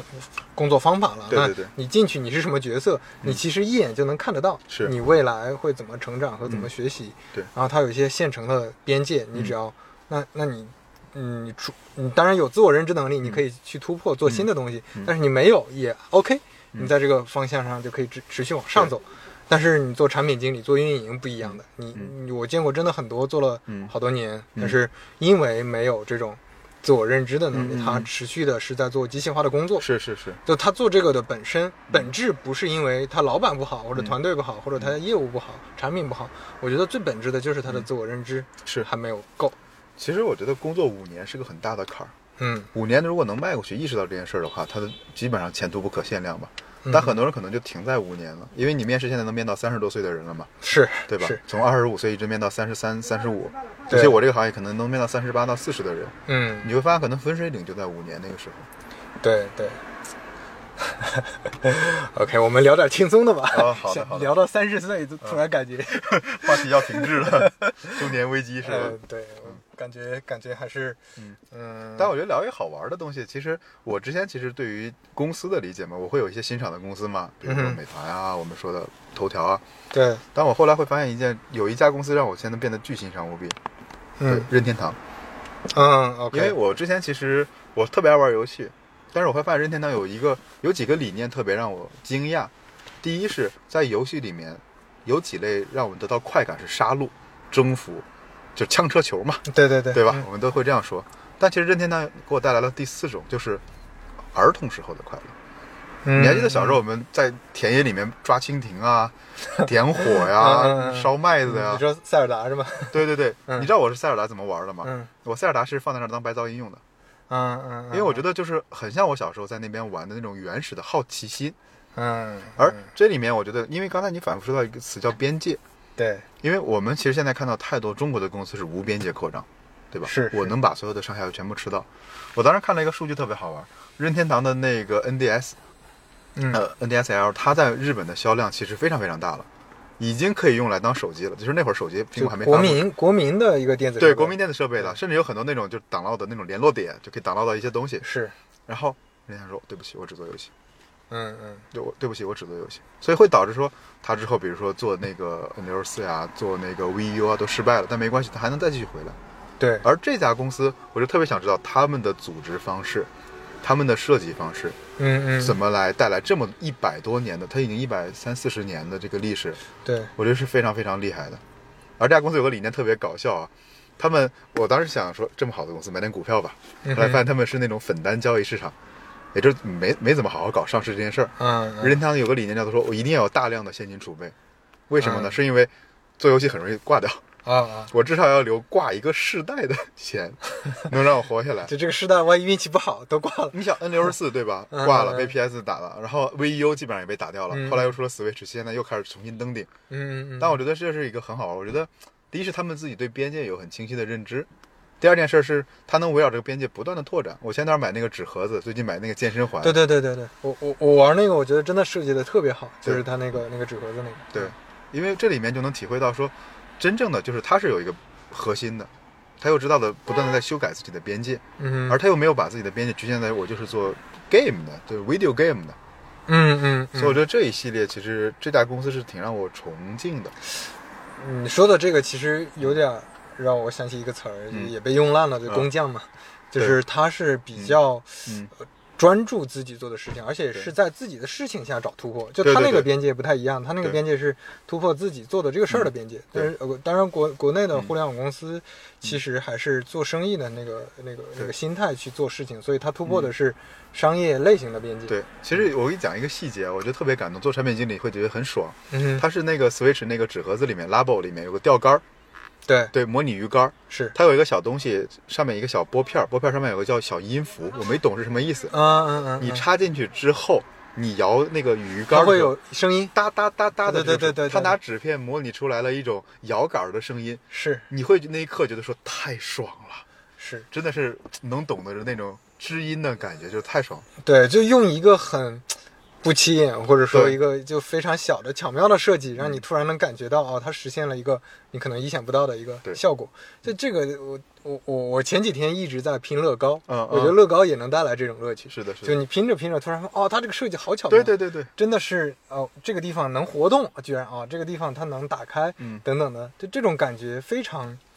对，非常像像你说的这个小小小孩儿，我们还是小孩儿的时候，嗯那种时候的那种比较单纯其实的 好快乐，好奇心的快乐吧，对因对为我一直觉得好奇心是蛮重要的一个一个东西。 对对，嗯就嗯，因为你你你得先有好奇心，你才愿意去了解我们前面对说到的对这所有的东西，嗯不然的话，你只是嗯，呃做别人分给你的东西，那对还是有点难 的。比如我当时看很好玩，塞尔达的地图怎么来绘制，它是按照京都的大小来绘制的。嗯哼嗯，塞尔达的神庙你怎么来保证体验感？它就是来逛一个那个京都的某个寺庙，就是你进去那个寺庙逛一圈是几分钟。然后塞尔达里面的那个、我忘了是雅哈哈还是哪个东西的一个指路标是按照油桶来设计的，就是京都市嗯的油桶。你会发现说，哦，原来做游戏其实跟现实生活中这么贴近，对吧？你从中又能得到一些新的经验。对，而且我觉得他们的设计师在做这个事儿的时候是非常嗯好玩的，觉得对，就非常开心的，就对嗯他们在设计一个虚拟的城市，而且未来会有很多人都在来这个城市里玩。对对对，对，这种这种感觉，我觉得这这种其实是很古典产品经理的 快快乐。嗯其实我觉得有有一件事，我觉得是很重要的，其实热爱吧。嗯对，比如说一个塞尔达是一个系列，比如说巫师，巫师嗯三嗯就是嗯波兰蠢驴嘛。嗯，我在巫师里面能玩到非常多的感人的小细节，是而这个细节，我认为任何的这种只要是 PR 里写好的文本给你，你一定不会做到的，你没必要做它，你干嘛要做那么细节呢？对你你说到这个就特别像现在。嗯，我们开的产品评审会，对吧？啊 是对不会，就游戏的评审肯定不会是这样的。对对对，对他那种肯定是怎么说，就是他们很、有很多突发奇想的嗯对对好玩的东西，嗯甚至无用的东西对，嗯他们会觉得这个我放进去非常、非常不错。对，但这件事儿我觉得是对产品经理挺重要的。如果你都不喜欢你的东西，你很难做到一个刚才我们说的这种有让人开心的细节。而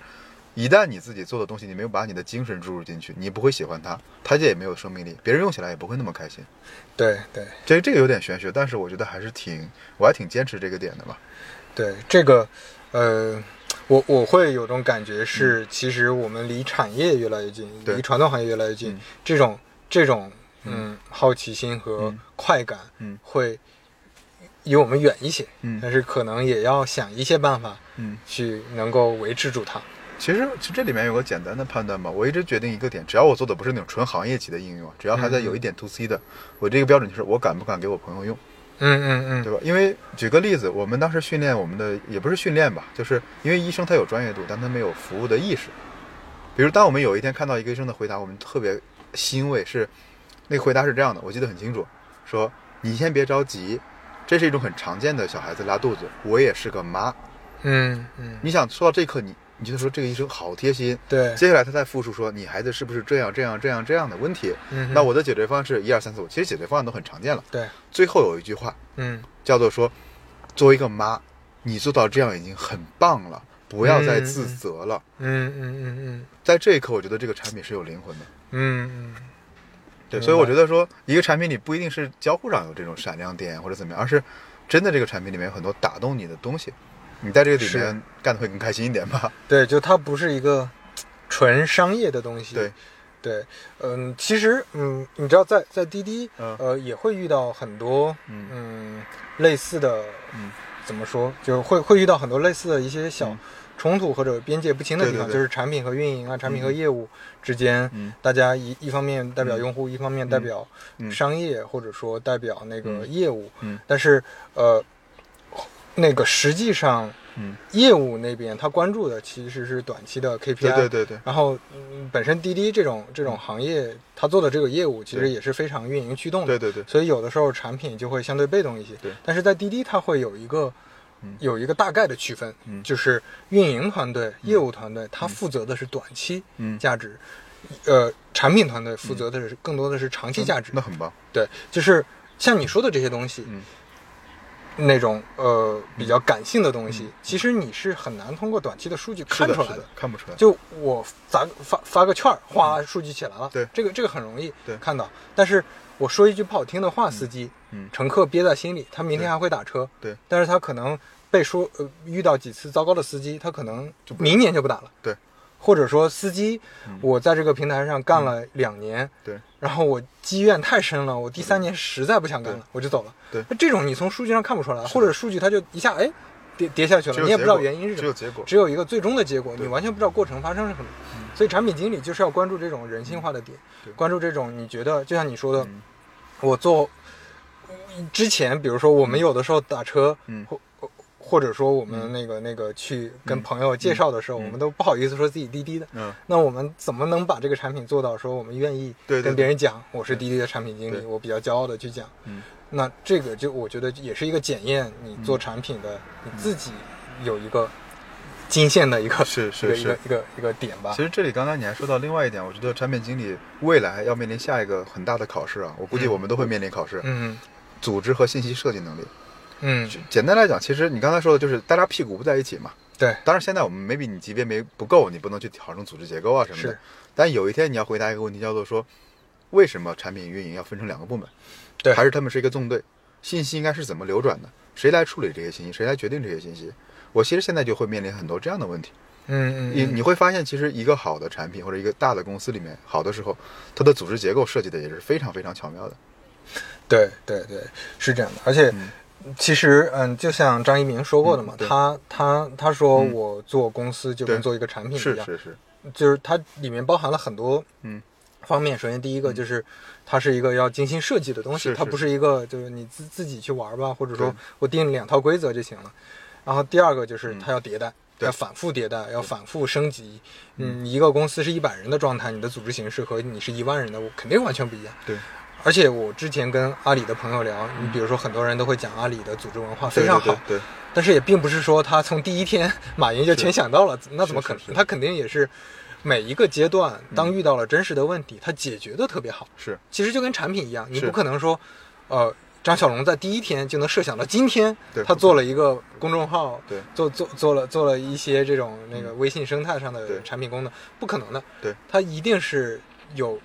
有切入点，然后嗯慢慢的解决，通过解决当下的核心问题对，然后逐步去迭代，逐步对去让它成长起来。就只是我觉得为什么会说到这个话题，是提醒一下我们自己吧，因为嗯，我们有时候太 enjoy 在做产品、做业务里面去了，而忽略了对这个组织结构的搭搭建。而这个组嗯织结构和信息流动的没有处理好的时候，会极大的影响我们这个产品本身的表现。对，这这这个可能就是作为 leader 可能要对关注的。对嗯对对呃，因为我我后来的体，我刚开始会觉得，嗯，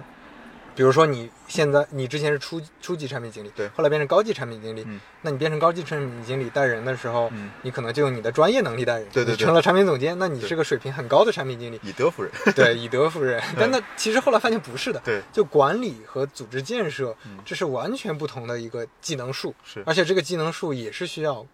呃认真学习，对，，是的，去慢慢成长的。它也不是说你学会了一个办法啊，我怎么招人啊，有一个招聘法则，你知道没有没有不可能没的有。就你招聘，从招聘到团队搭建，到你怎么去关注他们，就对因为人都是感性的，内部也对是对对一样的对对，对嗯你的下属也是感性的，你的同事也是感性的对。嗯你这个组织内的所有东西，并不是就组织文化，并不是说你把棋子摆到对的位置对对就对完了对，不是的它是感性的东西，对所以你还要把他们当用户去认知。对。那这个就又是嘖非常复杂的一件事情。但是好处来讲，讲一个段子啦，嗯是在于我们当我当时去自己做餐饮相关的嘛，我去餐厅端过盘子，嗯我发现作为一个产品经理，我端盘子效率比别人高。啊，为什么呢？端盘子能怎么？ 第一是当别人一个眼神的时候，我就能 get 到他想要什么，我嗯会根据他桌上的摆，因为我当时那个我们的一个商家他做大闸蟹特惠，来不及了，没人了，我们就去帮他端盘子。第一是我能根据他的盘子判断他是吃饱了，他是要擦纸纸巾，还是要再吃一只螃蟹啊。啊，第二件事儿呢，我会通过逻辑来计算，说我这个路线下去，我能一次搞定几个人嗯明。白。我操， 那对，所以我觉得大家不用担心失业了，不一定非得送外卖了。我啊，们你是想说这个点？ 我以为你想 自己称赞一下自 嗯己没的有没这有个没有能力。，我想说的是，即使啊 即使我们有这个能力，嗯呃对，我我就记得之前之前我们在在以前公司的时候，有个同事，他都是自己剃头。嗯我最近也买了个推子，嗯嗯我自己剃头嗯。我就是我们就经常开玩笑说，那个你有门手艺了，未来不行就当理发师。 我当时去便利店打工，很快就荣升到区域经理了，别人一直想提拔呢。啊，可以。哦所以我觉得，其实这是一种思维方式了。我真觉得产品经理真要说是什么，我觉得是一种思维方式。对，因为对嗯，你就我上一本书就叫《产品思维》嗯嘛，对对嗯但是我觉得我写的还不够，可能只是一个阶段性的对嗯对一个一个总结，但是这条路就是产品思维，就哪怕。呃，比如说梁宁讲的也叫产品思维，嗯对对对其他人都在讲产品思维，对就每个人可能有不同的认知，但是对这真的是存在这种、嗯呃这种思维方式的，它对可能大家的理解不太一样，但是你如果就像刚才说的，你判断用户、判断人，嗯你去理解他们的决策对逻辑，嗯你通平时还能通过一些技术的、嗯呃手段，或者说对有一些解决问题的思、思路，一些现成的一些经验嗯去解决问题等等，嗯这些这些嗯包括迭代，对包括各种嗯我们做产品理解到的这些经验，其实都是可复用的。对对在对，各个行业里，在做各种事情的时候，对其实这都是非常有价值的。嗯，对。所以我觉得这是产品经理，如果真要一句话去定义它，我觉得这是一个最重要的事情吧，对是一种思维方式。是的，是的，是的。OK，哎，我我想嗯聊一聊那个你，你之前做的那个呃叫什么？嗯是你的一个订阅的，啊啊，产品陈思路，对对对对，那啊那个你当时是怎么思考的？然后现在做的怎么样？呃，思考其实得感谢范冰，嗯因哼为斌哥之前不是做了那个邮件组嘛，反正他一系列操作是很简单的，很省事儿的，你做吧。啊啊，但是他交代了我一句话，我印象特别深刻，一定要收费。嗯我说为什么收费？他他说，倒不是为了挣钱。我后来明白哼，了，是为了给你压力吗？对，是给我压力，嗯是给我责任。因为明白那篇文那个产品陈述是我有一次回上海的火车上，我自己开始写的。因为那天我正好过生日，嗯然后呢，我觉得确实一个人需要有一个知识库。我当时一直是我因为我买过很多书嘛，但是并没有成体系的去整理这些知识，嗯哼，所以我觉得说，嗯，我是可以考虑做这件事儿的。所以第一是收费，我觉得非常重要，因为有人骂过我，嗯，因为我就是偷懒儿嘛，有时候周一发，有时候周啊五发。你被骂了，你就更有动力了。对，我不，我他骂我没有，他骂我第一天我是说，我的反应是爱顶顶不顶拉倒，我退你钱，老子退钱。嗯嗯，我想不对，后来想不对，其实是我，这是我该履约，这是我的一份是责的，是任。的，而这份责任里面，其实就会要求说，就回到了刚才那个问题，我要解决这个问题，那我是机械的执行还是有点收益？嗯哼，所以这个过程中就不断不断的去迭代。然后在一一八年底的时候，我开始说我写篇总结吧，这一年了这么多，我把它分分别别放一放，而才有了一个精选集。而有了精选集之后，我发现说会给我带来新的思考，比如说我们之前是一篇一篇文章，但是我现在能不能一组一组文章？比如说关于我我就是老王嘛，王慧文嘛，很多人会研究嘛，然后我经常在群里看到老王在说话嘛，我觉得这个人特别有意思，我就针对性的把他所有的东西全部收集成主题，嗯比哼，如说我们天天讲拼多多，讲拼多多有很多个切面，那当你把它汇总在一起的时候是什么样的？所以我又开始进行了这方面的研究。像最早最早，我开始会放有很多新闻类啊、实时类啊、一些技技术类啊、技巧类的东西，但现在越来越多的，我发现有几方面是不变的。第一是理念公式不会变，兰彻斯的方程是不会变的，费米的估算法是不会变的。嗯嗯，第二类其实是一些比较深度的那一刻的切片研究，比如在二零一几年的美团是什么样的一个深入的调研，二零一九年的是什么样的，比如当年的苏宁是什么样的，这种切片研究是非常值得。一旦你把它串起来看，虽然不是一个人，不是一家公一个人写的报道，但你能看到说哦，它是一步一步怎么演化进来的，当年的人给他下的判断，现在是怎么样的。嗯，我觉得这是我今年开始做的一些改变吧。从最早的一篇一篇的记录，反正是丢四篇文章给你，我今天任务完成了。嗯，嗯嗯，到现在每周，我希望说我去深入的 research 一个主题，能不能为了这个主题来去添砖加瓦，嗯，以及我对于这些认知的这种概念。比如现在来讲，其实对于我现在会要求所有的产品经理必须去学习费米的估算法，因为你没有这个估算法，你很多事情是不能做的。嗯嗯嗯，比如说那个之前我们说的那个，就是《思考快与慢》，是我现在推荐的必读书目。你必须了解前景理论是干嘛的。对对，对，所以这些我觉得是一些很好的整理自己的思路吧。我觉得哪怕你收费也好，不收费也好，你自己有人订阅没人订阅也好，这个是非常值得自己去做的事情。明白。所以这个事儿对你的最大的收嗯益是什么？还是你有一个动力，有一个持续的过程去能去做自己的思考？我觉得，我觉得这个是最重要的，因为现在我至少每周有半天时间，嗯集中的半天时间是在做这个事情的。看着很简单，我只能有时候选三篇，写的不过两百字，但你想，至少你有阅读五倍以上的那个对对对，你才能才能有这种总结对。，而且你得你得琢磨一下这个东西是当下写还是未来写，怎么整理，什么样的维度。因为最早我是没有写那个批注的，我就是啊这篇文章推荐给你摘了一段话，一段简介给你了。我后来发现，其实最有价值的是那段批注，因为它会强迫你去思考。嗯嗯嗯，因为我们懒嘛，觉得哎这篇挺好的，你会发现有时候我们会发一篇文章到群里面说挺好的这篇看一下，然后你会再问那个人，你会发现你想让他读到，他根本没有读到。嗯，明对白吧？？ 对，所以我就会发现说，这段批注其实要求你读懂对方，总结出来你的东西，再写出来，至少对你是个好处。对于看的人，maybe 不一定能 get 到，但对你是好处。是的，是的，嗯对。哎这玩意儿做的挺任性的感觉。 OK，所以这个其实你不不会把它当成一个很很重要的兼职对收对入对，。不会不会。 OK，所以我都没做，我写的是一年订阅。说实话，我懒得做 CRM，就你们定了就定了吧。嗯嗯，嗯其实真的有人把那个订阅位置发出来，那就 free 了。嗯，所以我觉得这不重要，关键是能一个自我激励吧。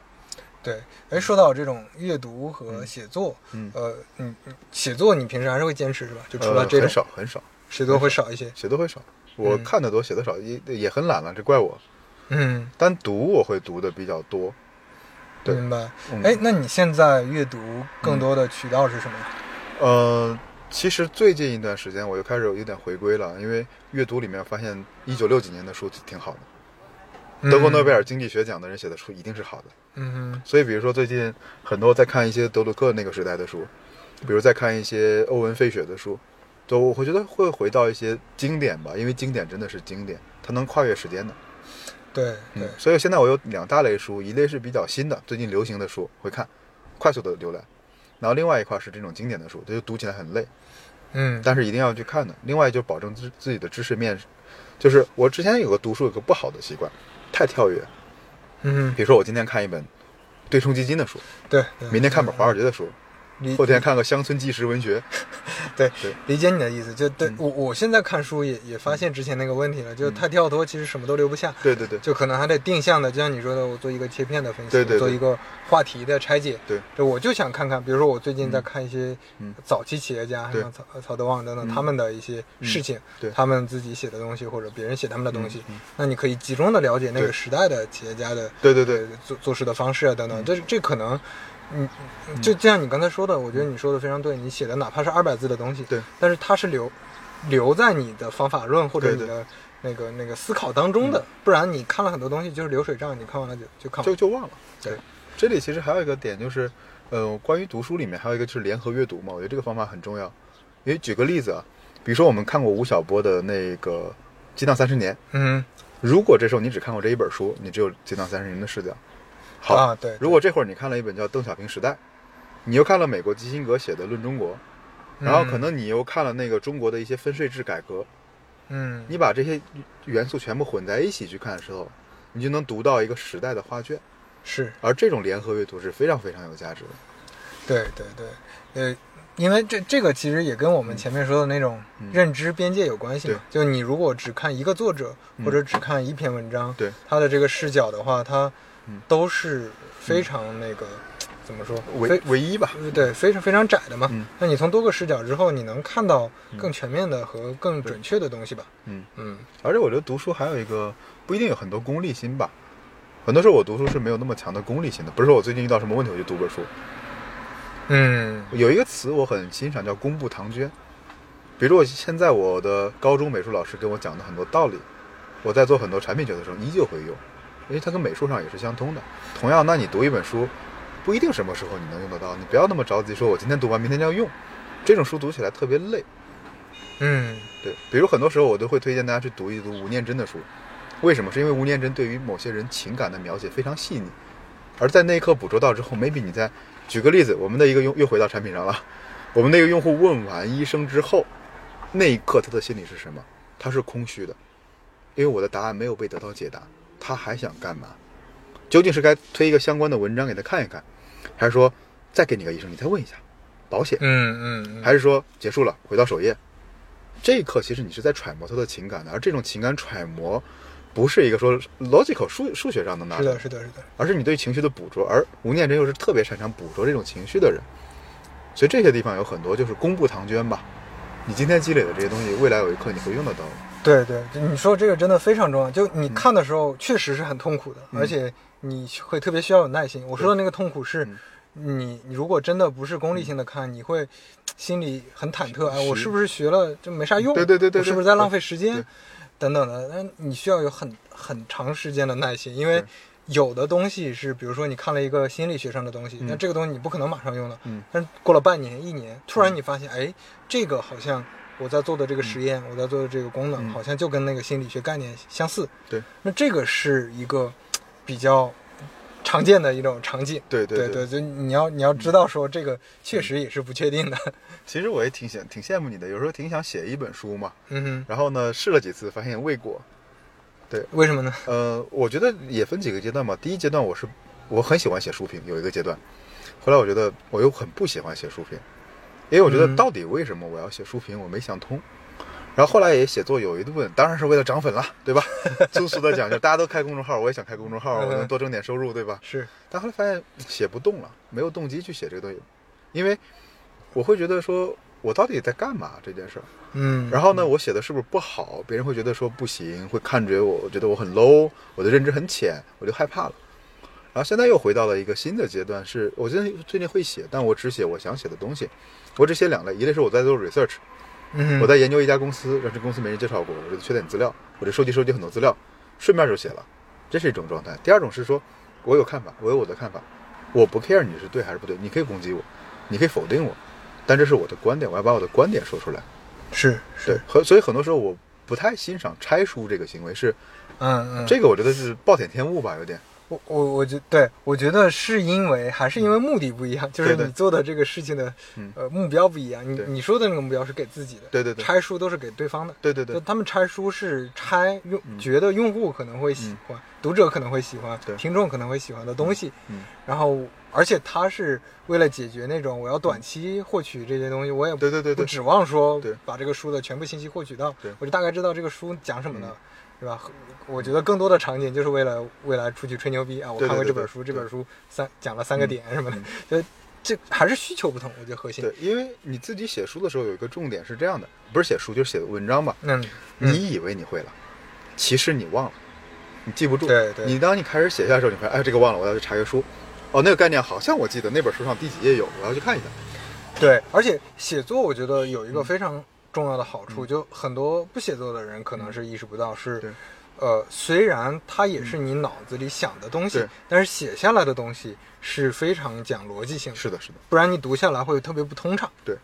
你在脑海里那些零散的思考，嗯你真的落落到纸面，你会印象更加深刻，对而且是更加有有逻辑性、对有关联。对对对。所以我觉得这个我们不，我觉得说到底，第一是你敢表达，第二呢，嗯你能逻辑很清晰的表达。至于结果，我觉得不要去追求，说我今天写了十万 加。对对个人来讲，我觉得没这对对个必要。，我这说实话，我今年因为我现在也算是自由职业状态嘛，嗯我从滴滴离开之后，嗯我有段时间是考虑过嗯我要不要专职，就像那个非常牛逼的那些财经自媒体啊，嗯对对对或者科技自媒体，他们、嗯他们那样的，他们其实挺赚钱的。对嗯然后我在想，我要不要把公众号呃这么去做？就这是两条路嘛，对对那种就是。嗯就它可能变成一个很重要的收入来源对嗯的一条路。再有一个就是像我之前一样，我就没事儿写一写，对给自己写。嗯我后来还是选了后面这条路，因为我就首先我不喜欢，那是一嗯个原因。更多的是我觉得，呃，给自己写的这些东西对我的价值，虽然它收入上的价值不大，对但是我还是要留住这么一个地方，对对就有人看，有人有反馈，我还能交流。对对对，就它不跟写日记很重要。一样。对。然后同时嗯，呃，我你像我现在写的，就可能百分之七八十的东西，嗯绝大多数东西都是为我自己写的，就是纯是纯粹为我自己写的。比如我最近写的曹德旺那个，嗯嗯就是因为我觉得。哦我看完之后真的很感慨，他有好多点，我觉得非常有启发。我对要是把这些点记下来，嗯，然后记下来，顺便能分享给大家啊，对嗯那也 OK。对，其实写东西还有一点就是，就做很多任务吧。我觉得之前有一个东西是，产品经理可能都会有一种很宏大的想要实现一个很棒改的变东世西。界， 嗯，就至少你希望它是 个完整的。呃，是的，是。的，嗯，但我后来发现另外一件事儿，就是挺启发我的，因为如果你要写写一本书，不是去写一本书，是先写个目录。好，你连目录都不写，没关系，我先写其中一个我今天想到的一个环节。就是我一个朋友特别搞笑，啊就是我之前的一个老搭档，他跟我说了一个叫洗头理论。我说啥叫洗头理论？嗯就是你想让他洗个澡，嗯，他不洗，没关系，先把头弄湿，啊，先给头上喷点水，喷点水呢湿了洗洗头吧，哎，头都洗了，你顺便把澡也洗了吧。嗯，我觉得这是一个很关键的，因为很多时候，先做起来，对我们为了追求一个很好的架构、很完美的东西，导致我们永远不出手。我觉得写作也是这个点，你想写一本啊书，啊先写一篇，再写一篇，再写一篇。 是是是，对我觉得这样子慢慢慢慢能积累起来一个东西，哪怕到最后就像你说的啊，看完之后不好，我再重新改，但至少你的底子是有了。嗯对对，对这这个我觉得跟我前面说的企业家精神真的非常像对，就是我们做事，就你思考是一方面，对思考一定要尽量严谨，对，尽量获取足够全的信息，尽量降低不确定性，这是一坨东西，嗯对对嗯一坨一一一件事儿。然后另一件事儿是不一样的，就是当你真的执行、真的做的时候，尤其是，当然你在大公司可能有自己的节奏，嗯，但是你如果是小公司或者在创业，你一定要有这种精神。对，嗯就是我觉得你那个那个理论挺好的，就是我就先把头打湿了，我对再说，对我就先去折腾一下。对你管你写的好不好，先写再说。对对，就嗯这个这个，嗯，在平时工作当中也真的非常重要。就我真的见过有的产品，包括我自己之前也会有这种嗯心理，就投鼠忌器啊，会觉得这个方案还不完整啊嗯，我再多做几次调研嗯啊，我再多什么。其实有的时候反而不如你直接啊给用户用。对就是直接先做一个小版本的，就 MVP 的这种思路，对对对我先去先去先去尝试。那这个其实是需要有你有一个这样的一个、嗯呃呃理念的，就是你愿意承担这种风险。其实你定的，我觉得是这样的，就是很多时候我们定的目标越宏大，嗯就听起来越不靠谱。我印象 最我印象最深的是这样的一个一个东西，呃，苏联当时是要把成为宇航强国，，是请问怎么成为？啊，我是谁？请问怎么成？苏联嘛，前苏联，嗯嗯我是要宇宙飞船很厉害，嗯还是科教很厉害，还是卫星很厉害？嗯嗯嗯嗯美国很简单，就是我要在今天几月几日之前嗯把人活着送到月球，再活着拉回来，嗯，就这一事儿，嗯就是人，他的所有边界非常清楚。听起来好像你就送个人上月球嘛，好像那边是我要宇后宇宙强国，哎，这很厉害的。但我们也一样，我要写一本 amazing 的书，是，对吧？我要写一个超过刘飞老师的书，那我压力就会对很对大。对， 不要这样，但我说我就先凑个两万字吧，先凑个五万字吧，好不好？嗯反正就五万字的杂文，这个我压力明白就小了明。白哎，你说到这个，我觉得对我来说也很重要，因为我写的书，其实我，嗯啊嗯，你别说，有的人会觉得一般吧，就我那个新人看可能还可以，对对但对是呃，可能有一些嗯呃经验的人看也觉得一般了，就是它是个入门书，对它也对不是说嗯，就我的嗯，写书目标肯定不是入门书，对吧？对对对就我肯定是也想喜欢我，呃，也希望就我作为一个作者，也希望写一本嗯非常牛逼的书。对对，那我之前为什么决定写第一本，甚至后来写了第二本书嗯对，是因为我的思考，就像你刚才说的，我先去写，我才知对道怎么写书。对对对，我第二次写，我就更专业一些。我第对二次书，我对它的认可度，我自己会觉得更会好比一第一些本。好，对。然后，那我我会离我的目标反而更近一些对。那我未来我可能就会写一本好的书。其实我觉得还有一点就是，刚才又说到写写书嘛，对再回到一个读书是，读书不一定非得我从书里学到知识。嗯哼，我我有我有时候读了有一些烂书吧，或者豆瓣的书评很差的，嗯但是启发了我。对对对嗯对，这这个也很重要。我我之前的我好像写过一篇文章，就我之前的读书嗯理念是只看豆瓣高分儿，嗯嗯就只看那个就七分儿吧，七分儿起对对对吧，对就七分儿之下的就看不下去了，对六点几分儿的不想看。对但是后来我发现，就像你说的，比如说我最近遇到了一个真实的问题，我我可能要去看一个嗯弊端相关的一个嗯产品上的、嗯呃呃，就别人怎么解决这个问题的一些、一些分享经验。嗯那我这个时候找了一个可能评价确实不太高的五分儿六分儿，因为嗯就。就这，这也是前面说的，你认知到什么层面，对对就你你去拆解后面的原因，它评分低可能是因为嗯大家对他作者的身份不认同，对对或者对说对这里面部分内容不嗯，认同或者，就是评分少。 呃对对对，评分少，或者说就有很多种原因对嗯会导致评分低。但是实际上你发现它中间有一个章节，我靠，能真的能帮到你解决问题对。一个三十块钱、四十块钱的书，能帮你解决一个工作当中那么重要的问题，嗯啊，太值了！其就实嗯就你要你要用这种方式去看待，我还有另外一个观点啊，当然我不好说这本书，因为也都是互联网圈里面的 人。对 OK，但是呢，那本书看完之后，你会有一种感觉说，可能他真的落后了。嗯嗯嗯，就因为那本书给我的一个最大的启发是什么？就是他会强调说，我要，比如举个例子，报损率，我要降低报损率，一定要控制控制产品质量，一定要精益求精，一定要做好，把这个啊啊啊 OK 对对对对，，好。这时候你在想，你前两天读了一篇黄峥的文章，叫做说只要控制在一个比例范围内，分母加大就好了。嗯嗯嗯 OK，那这是截然不同两种思维方式，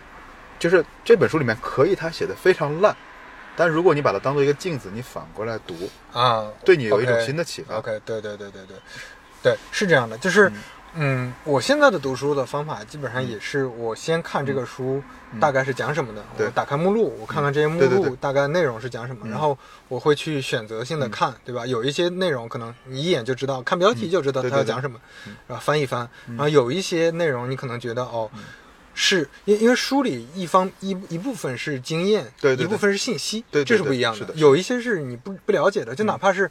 就这个我我印象很深刻，就我看一些可能真的是刚工作一两年的人嗯对写的书，嗯就很多人可能会觉得啊水啊或者入对门啊什么的，但是如果他是不同行业的，对对他对对我是很有帮助是的是的我觉得哦，我看到一个电商一个新人产品经理写的东西。对我帮助很大，嗯是的嗯或者说我看到抖音啊、头条有些人分享写的文章，有些产品经理写的东西，对我帮助真的很大。对就是它是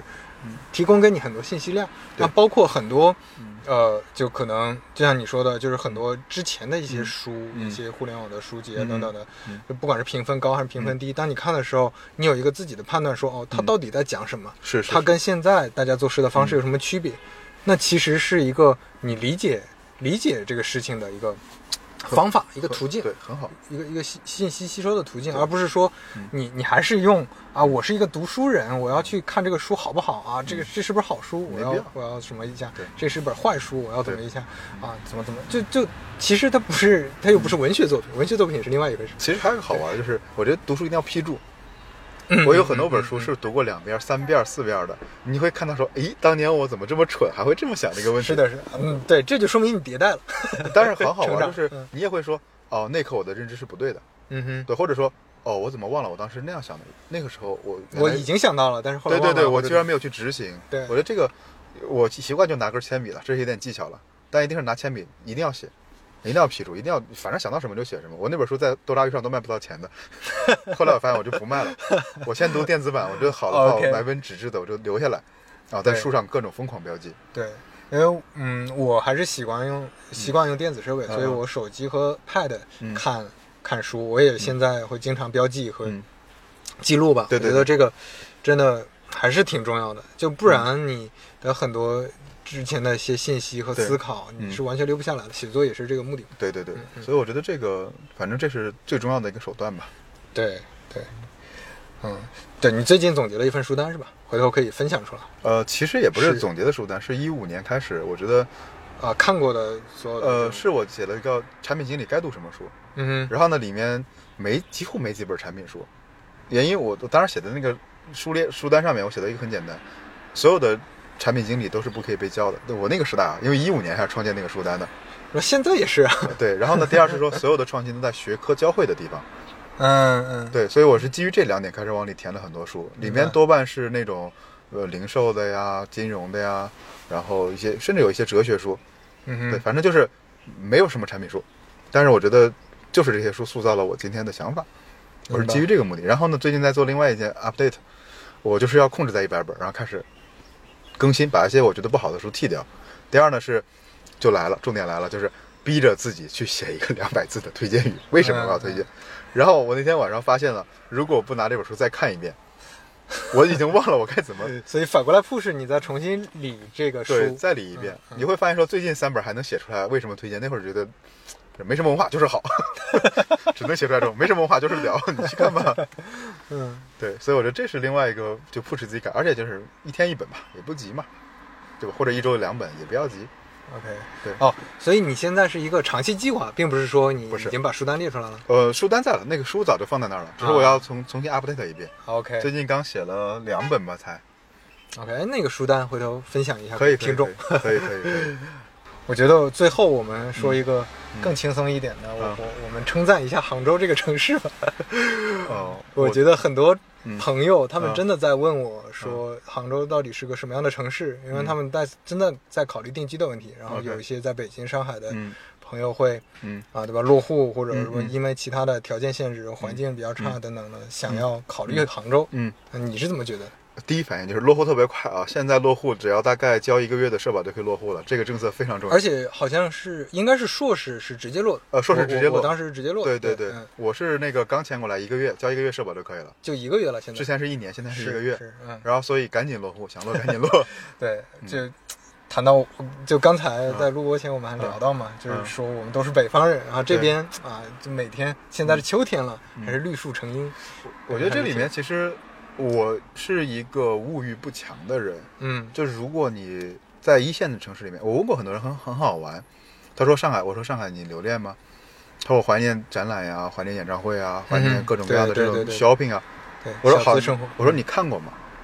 我上一个展是什么？嗯他回答不出来， 那这个我以为他会不他他回答不会出来经常去看啊，所以我觉得第一个问题你要问问自己，就是你是那么强的，需要那种以消费，你消费欲强不强？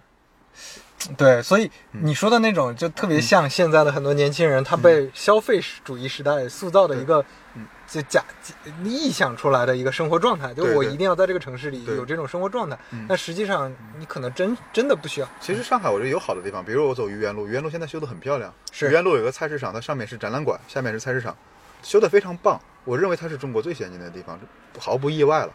但是呢，对我来讲，我可能更喜欢打车二十分钟到山里面，带个三明治吃一吃，然后坐一会儿。我喜欢这样的嗯更安静一点的生活吧。所以我觉得，如果你当然你求安逸了，来杭州，我觉得也是个很好的选择，因为它没有那么竞争激烈。对，但我觉得是别让自己痛苦。嗯嗯，嗯因为我觉得这个城市最厉害的就是它的包容性也很强，然后呢，自然景观真的很漂亮。对，如我觉得真的你如果是一个北方人，你嗯到这边来，你会惊叹这边的政府有多友好。哦，是我办事的时候我都惊呆了，那个效率真的让我惊呆了。对，浙江这边是全国第一个推呃最多跑一趟嗯的。这个 KPI 设的太好了，，对，就是嗯它不光是一个 slogan，对它是一个很就谁都能理解的 KPI，对，就非常棒，而且非常，难做到。而且它在推动全国执行，你知道吗，对就是浙江是一个示范省，嗯然后这边我我我之前跟朋友聊，嗯他们说可能真的是因为早期政府的观念，因为这边经商的比较嗯多，对对对大家都会比较开放嗯包容。然后再加上现在这些年阿里发展也非常迅速，嗯对对阿里一直在帮政府做很多信息化的东西，嗯那这边整体你会感觉到这方面至少是非常友好的。呃，你会觉得你是个纳税人，对对对啊，这个对对这个太难了，太难了。对对在之前，我我我在北方的那个县城里嗯，你我我很难很难感觉到。其实还有一点，我觉得这个城市的生活方式更多元。它这个多元不来自于说你必须有钱，比如举个例子，我有个师妹，她从那个芬兰回来之后，在这边开了陶艺工作室，呃，不是很挣钱。我上次跟她聊，她也不是很挣钱，然后也有点紧巴巴的把日子过了。但 OK，这个城市给她了一份能活的地方。比如你跑到小、那个留下呀、小河山那边，有很多原创的这种工作室。你像我家买的家具，全是一个叫木，就是做软广告啊， 就是我真的很喜欢那家，就木木这一家。嗯，就是我觉得真的他在 design 一些东西，设计一些东西，是，他没有那么强的说，我今天要变现，明天要变现，后天要出名，对我觉得对，更安静一些吧。这个城市，这个这个，嗯，你你在北京工作过吗？我实习过一阵时间，嗯，就我我我的感知和和我身边朋友的感知嗯，呃，大公司且不且不说，大公司可能大家都类似一些，但是创业团队或者是创投圈儿嗯，北京会明显比江浙这边浮躁。是这这个很明显的就是你在杭州这边，我觉得可能也是因为这嗯边创投环境确实差，大家只能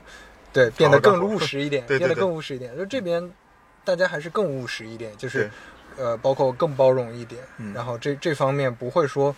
让你。对啊，刚开始就去讲一个宏大的 idea 啊或者对什么对对大家就是就是做事情，这种我我觉得这种氛围是好的。对，然后杭州吸引我的核心，我觉得还是两点了。第一点就是它的整个生活成本还是比北京、上海低特别多。嗯确，实确实，呃，核呃生活成本当然最主要的是房价，但是呃就像刚才说我们说的很多方面，就是你生活的压力，嗯对嗯各方面的这个是不是城市是不是多元，它也是一种成本嘛。对，这是一方面。第二个就是嗯它离上海近，对啊就对，它真的就就就是有点像上海的后花园，差不就多吧，你你一个高铁一个小时，现在后后面可能会有更快的，嗯，你想嘛，在北京，你从西二旗去去城里，那不就是一个小时的路程吗？ 对， 所以，嗯所以实际上，你像刚才，反而你说的那种大型的演唱会嗯或者什么，该去就去了娱乐活动，对，非常方便对。我现在经常去办事儿，就是早上出发，晚上回来，嗯，就就没有其什么实感觉。对，其实你并不缺少。就你对要真想过小资的生活，而且不是那种我真的天天要去上海的酒吧、嗯去愚园路逛，那那那那不一样。但是嗯你如果说我是偶尔要去听个什么周杰伦演唱会，对嗯那甚至杭州都有，对吧？就是那其实都都 OK，都能满足。嗯其实我觉得在上海，我经常有一种感觉，我在上海待了九年嘛，嗯无处可逃。嗯，因为我住在还算繁华的地方，我住在龙之梦周围嘛，上嗯中山公园那边。如果你想找一个自然清静，因为人本身是是种动物，嗯对吧？嗯，你看见自然景观还是会开心的。请问是好，我在龙之梦，现在我要去哪 儿？人少一点，自然景观多一嗯点，嗯朱家角嘛。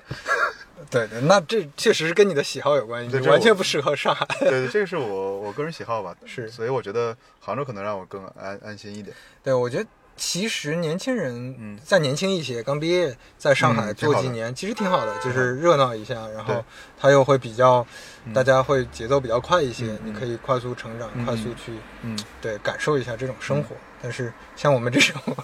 已经步入步入即将步入中中年，已经是中年 了。嗯好吧，已经是中年的嗯对我们呢，真的还是挺享受在山上吃三明治的生活的。 我觉得是尊重生命的多元吧。嗯以前我我说实话，我也觉得我当时的理念是打死我不回河南， 别管我在这儿过得多不好，我一定啊是不回河南。是，啊，这是我最初的理念。后来觉得说，好像南方比北方更开放一点，嗯发达城市比不发达更开放一点。嗯然后呢，再后来是挺喜欢那个城市的，我觉得上海特别好，什么都有，什么都先进。嗯你像摩拜出来刚一出来几天我就开始学了，是是是觉得好先进。但现在会觉得说，那会儿还觉得说你你回去了你就 loser，你没熬下来。嗯，对吧？嗯我嗯们当时当年毕业，很多人来了，你没熬下，你就你是 loser，对吧？对你怕了，你你不敢了，你不敢在这儿 fighting 了。但后来再往后说，你尊重多元化吧，就一个人有一个人的活法。比如，其实我老婆是一个手工艺人，嗯嗯。当时很多人都会担心说，啊，啊，你没有稳定工作，对吧？没有稳定工作啊，怎么能在家呢？会不会自闭症啊？你开淘宝店行啊？不行啊？是你产量这么低，为什么不规模化呀？然后当时甚至很搞笑，我老婆做的我我猫咪定制玩偶嘛，会有很多人说，哎呀，谁家宠物死了会定制这玩意儿？嗯，但现在他的客户回头率超高，都是那种五年、六年都会来回来的，所以其实也是一件事儿嘛，就是你尊重很多多元化的东西。我觉得越往后，我就越没有说不敢鄙视谁，不敢觉得自己牛逼，只是觉得说我尊重他，他的他的选择。对对对对你去理解这种多元化的选择就挺好的。是的，是的，嗯，所以我觉得你如果不是那么非要在一线城市 fighting 到那么那么高级的地方，嗯哼，对吧？你只觉得说你也想去有一定的生活，对杭州是个好地方。对，因为有的人是享受那种生活的，就我对在陆家嘴工作，对嗯吧？我可能能承受压力大一些，能承受收入少一些，或者说不稳定一些，但是我是希望有那种生活，这个嗯对还是不同人选择了。嗯，对，我觉得当然欢迎大家来，既然我们都在这儿了嘛，当然大家来的话，我们在这儿也可以开开局啊，一起聊一聊啊。，对对对新杭州人吧，对，好呀，那我们今天就先聊到这儿吧。好呀，今天真是阳光明媚，很很有趣的一天。对对对对那个江边儿也是风景非常优美， 对 大家这个这个季节了，春秋其实来真的还是挺挺 不错的。我再多说一句，我有一天在江边溜达，我没嗯见过钱塘江大潮，我也不知道那是大潮，我在那儿看着， 哎，一条小白线过来了，我在那儿看，呃发现不对劲儿， 不不是，我就在那儿拍拍嗯拍，我说我勒个去，怎么浪这么大？ 然后把我吓得转身就跑 了，就是你对嗯大浪的力量一无所知。啊，你这第一次见吗？我一直有知道有大潮，但是一直懒得来看嘛。啊、，OK。然后那天我在你你就住这附近，然后就懒得来对看走。走路十分钟我就，因为这边 已经我到这边量级已经很低了，啊 OK，我们觉得说哎量级低有什么好看的？结果那天把我吓了个半死，嗯，还是非常可怕的。但是不会见到外面的会也会会是吧嗯就真的是会见过来，非常吓人。 OK。 对，那会儿你才觉得说 嗯我真的很无知，对对自然的力量一无所知。好呀，好啊那我们今天就先到这儿，感好，谢谢小唐老师，谢谢刘飞老师邀请，好，拜拜。拜拜。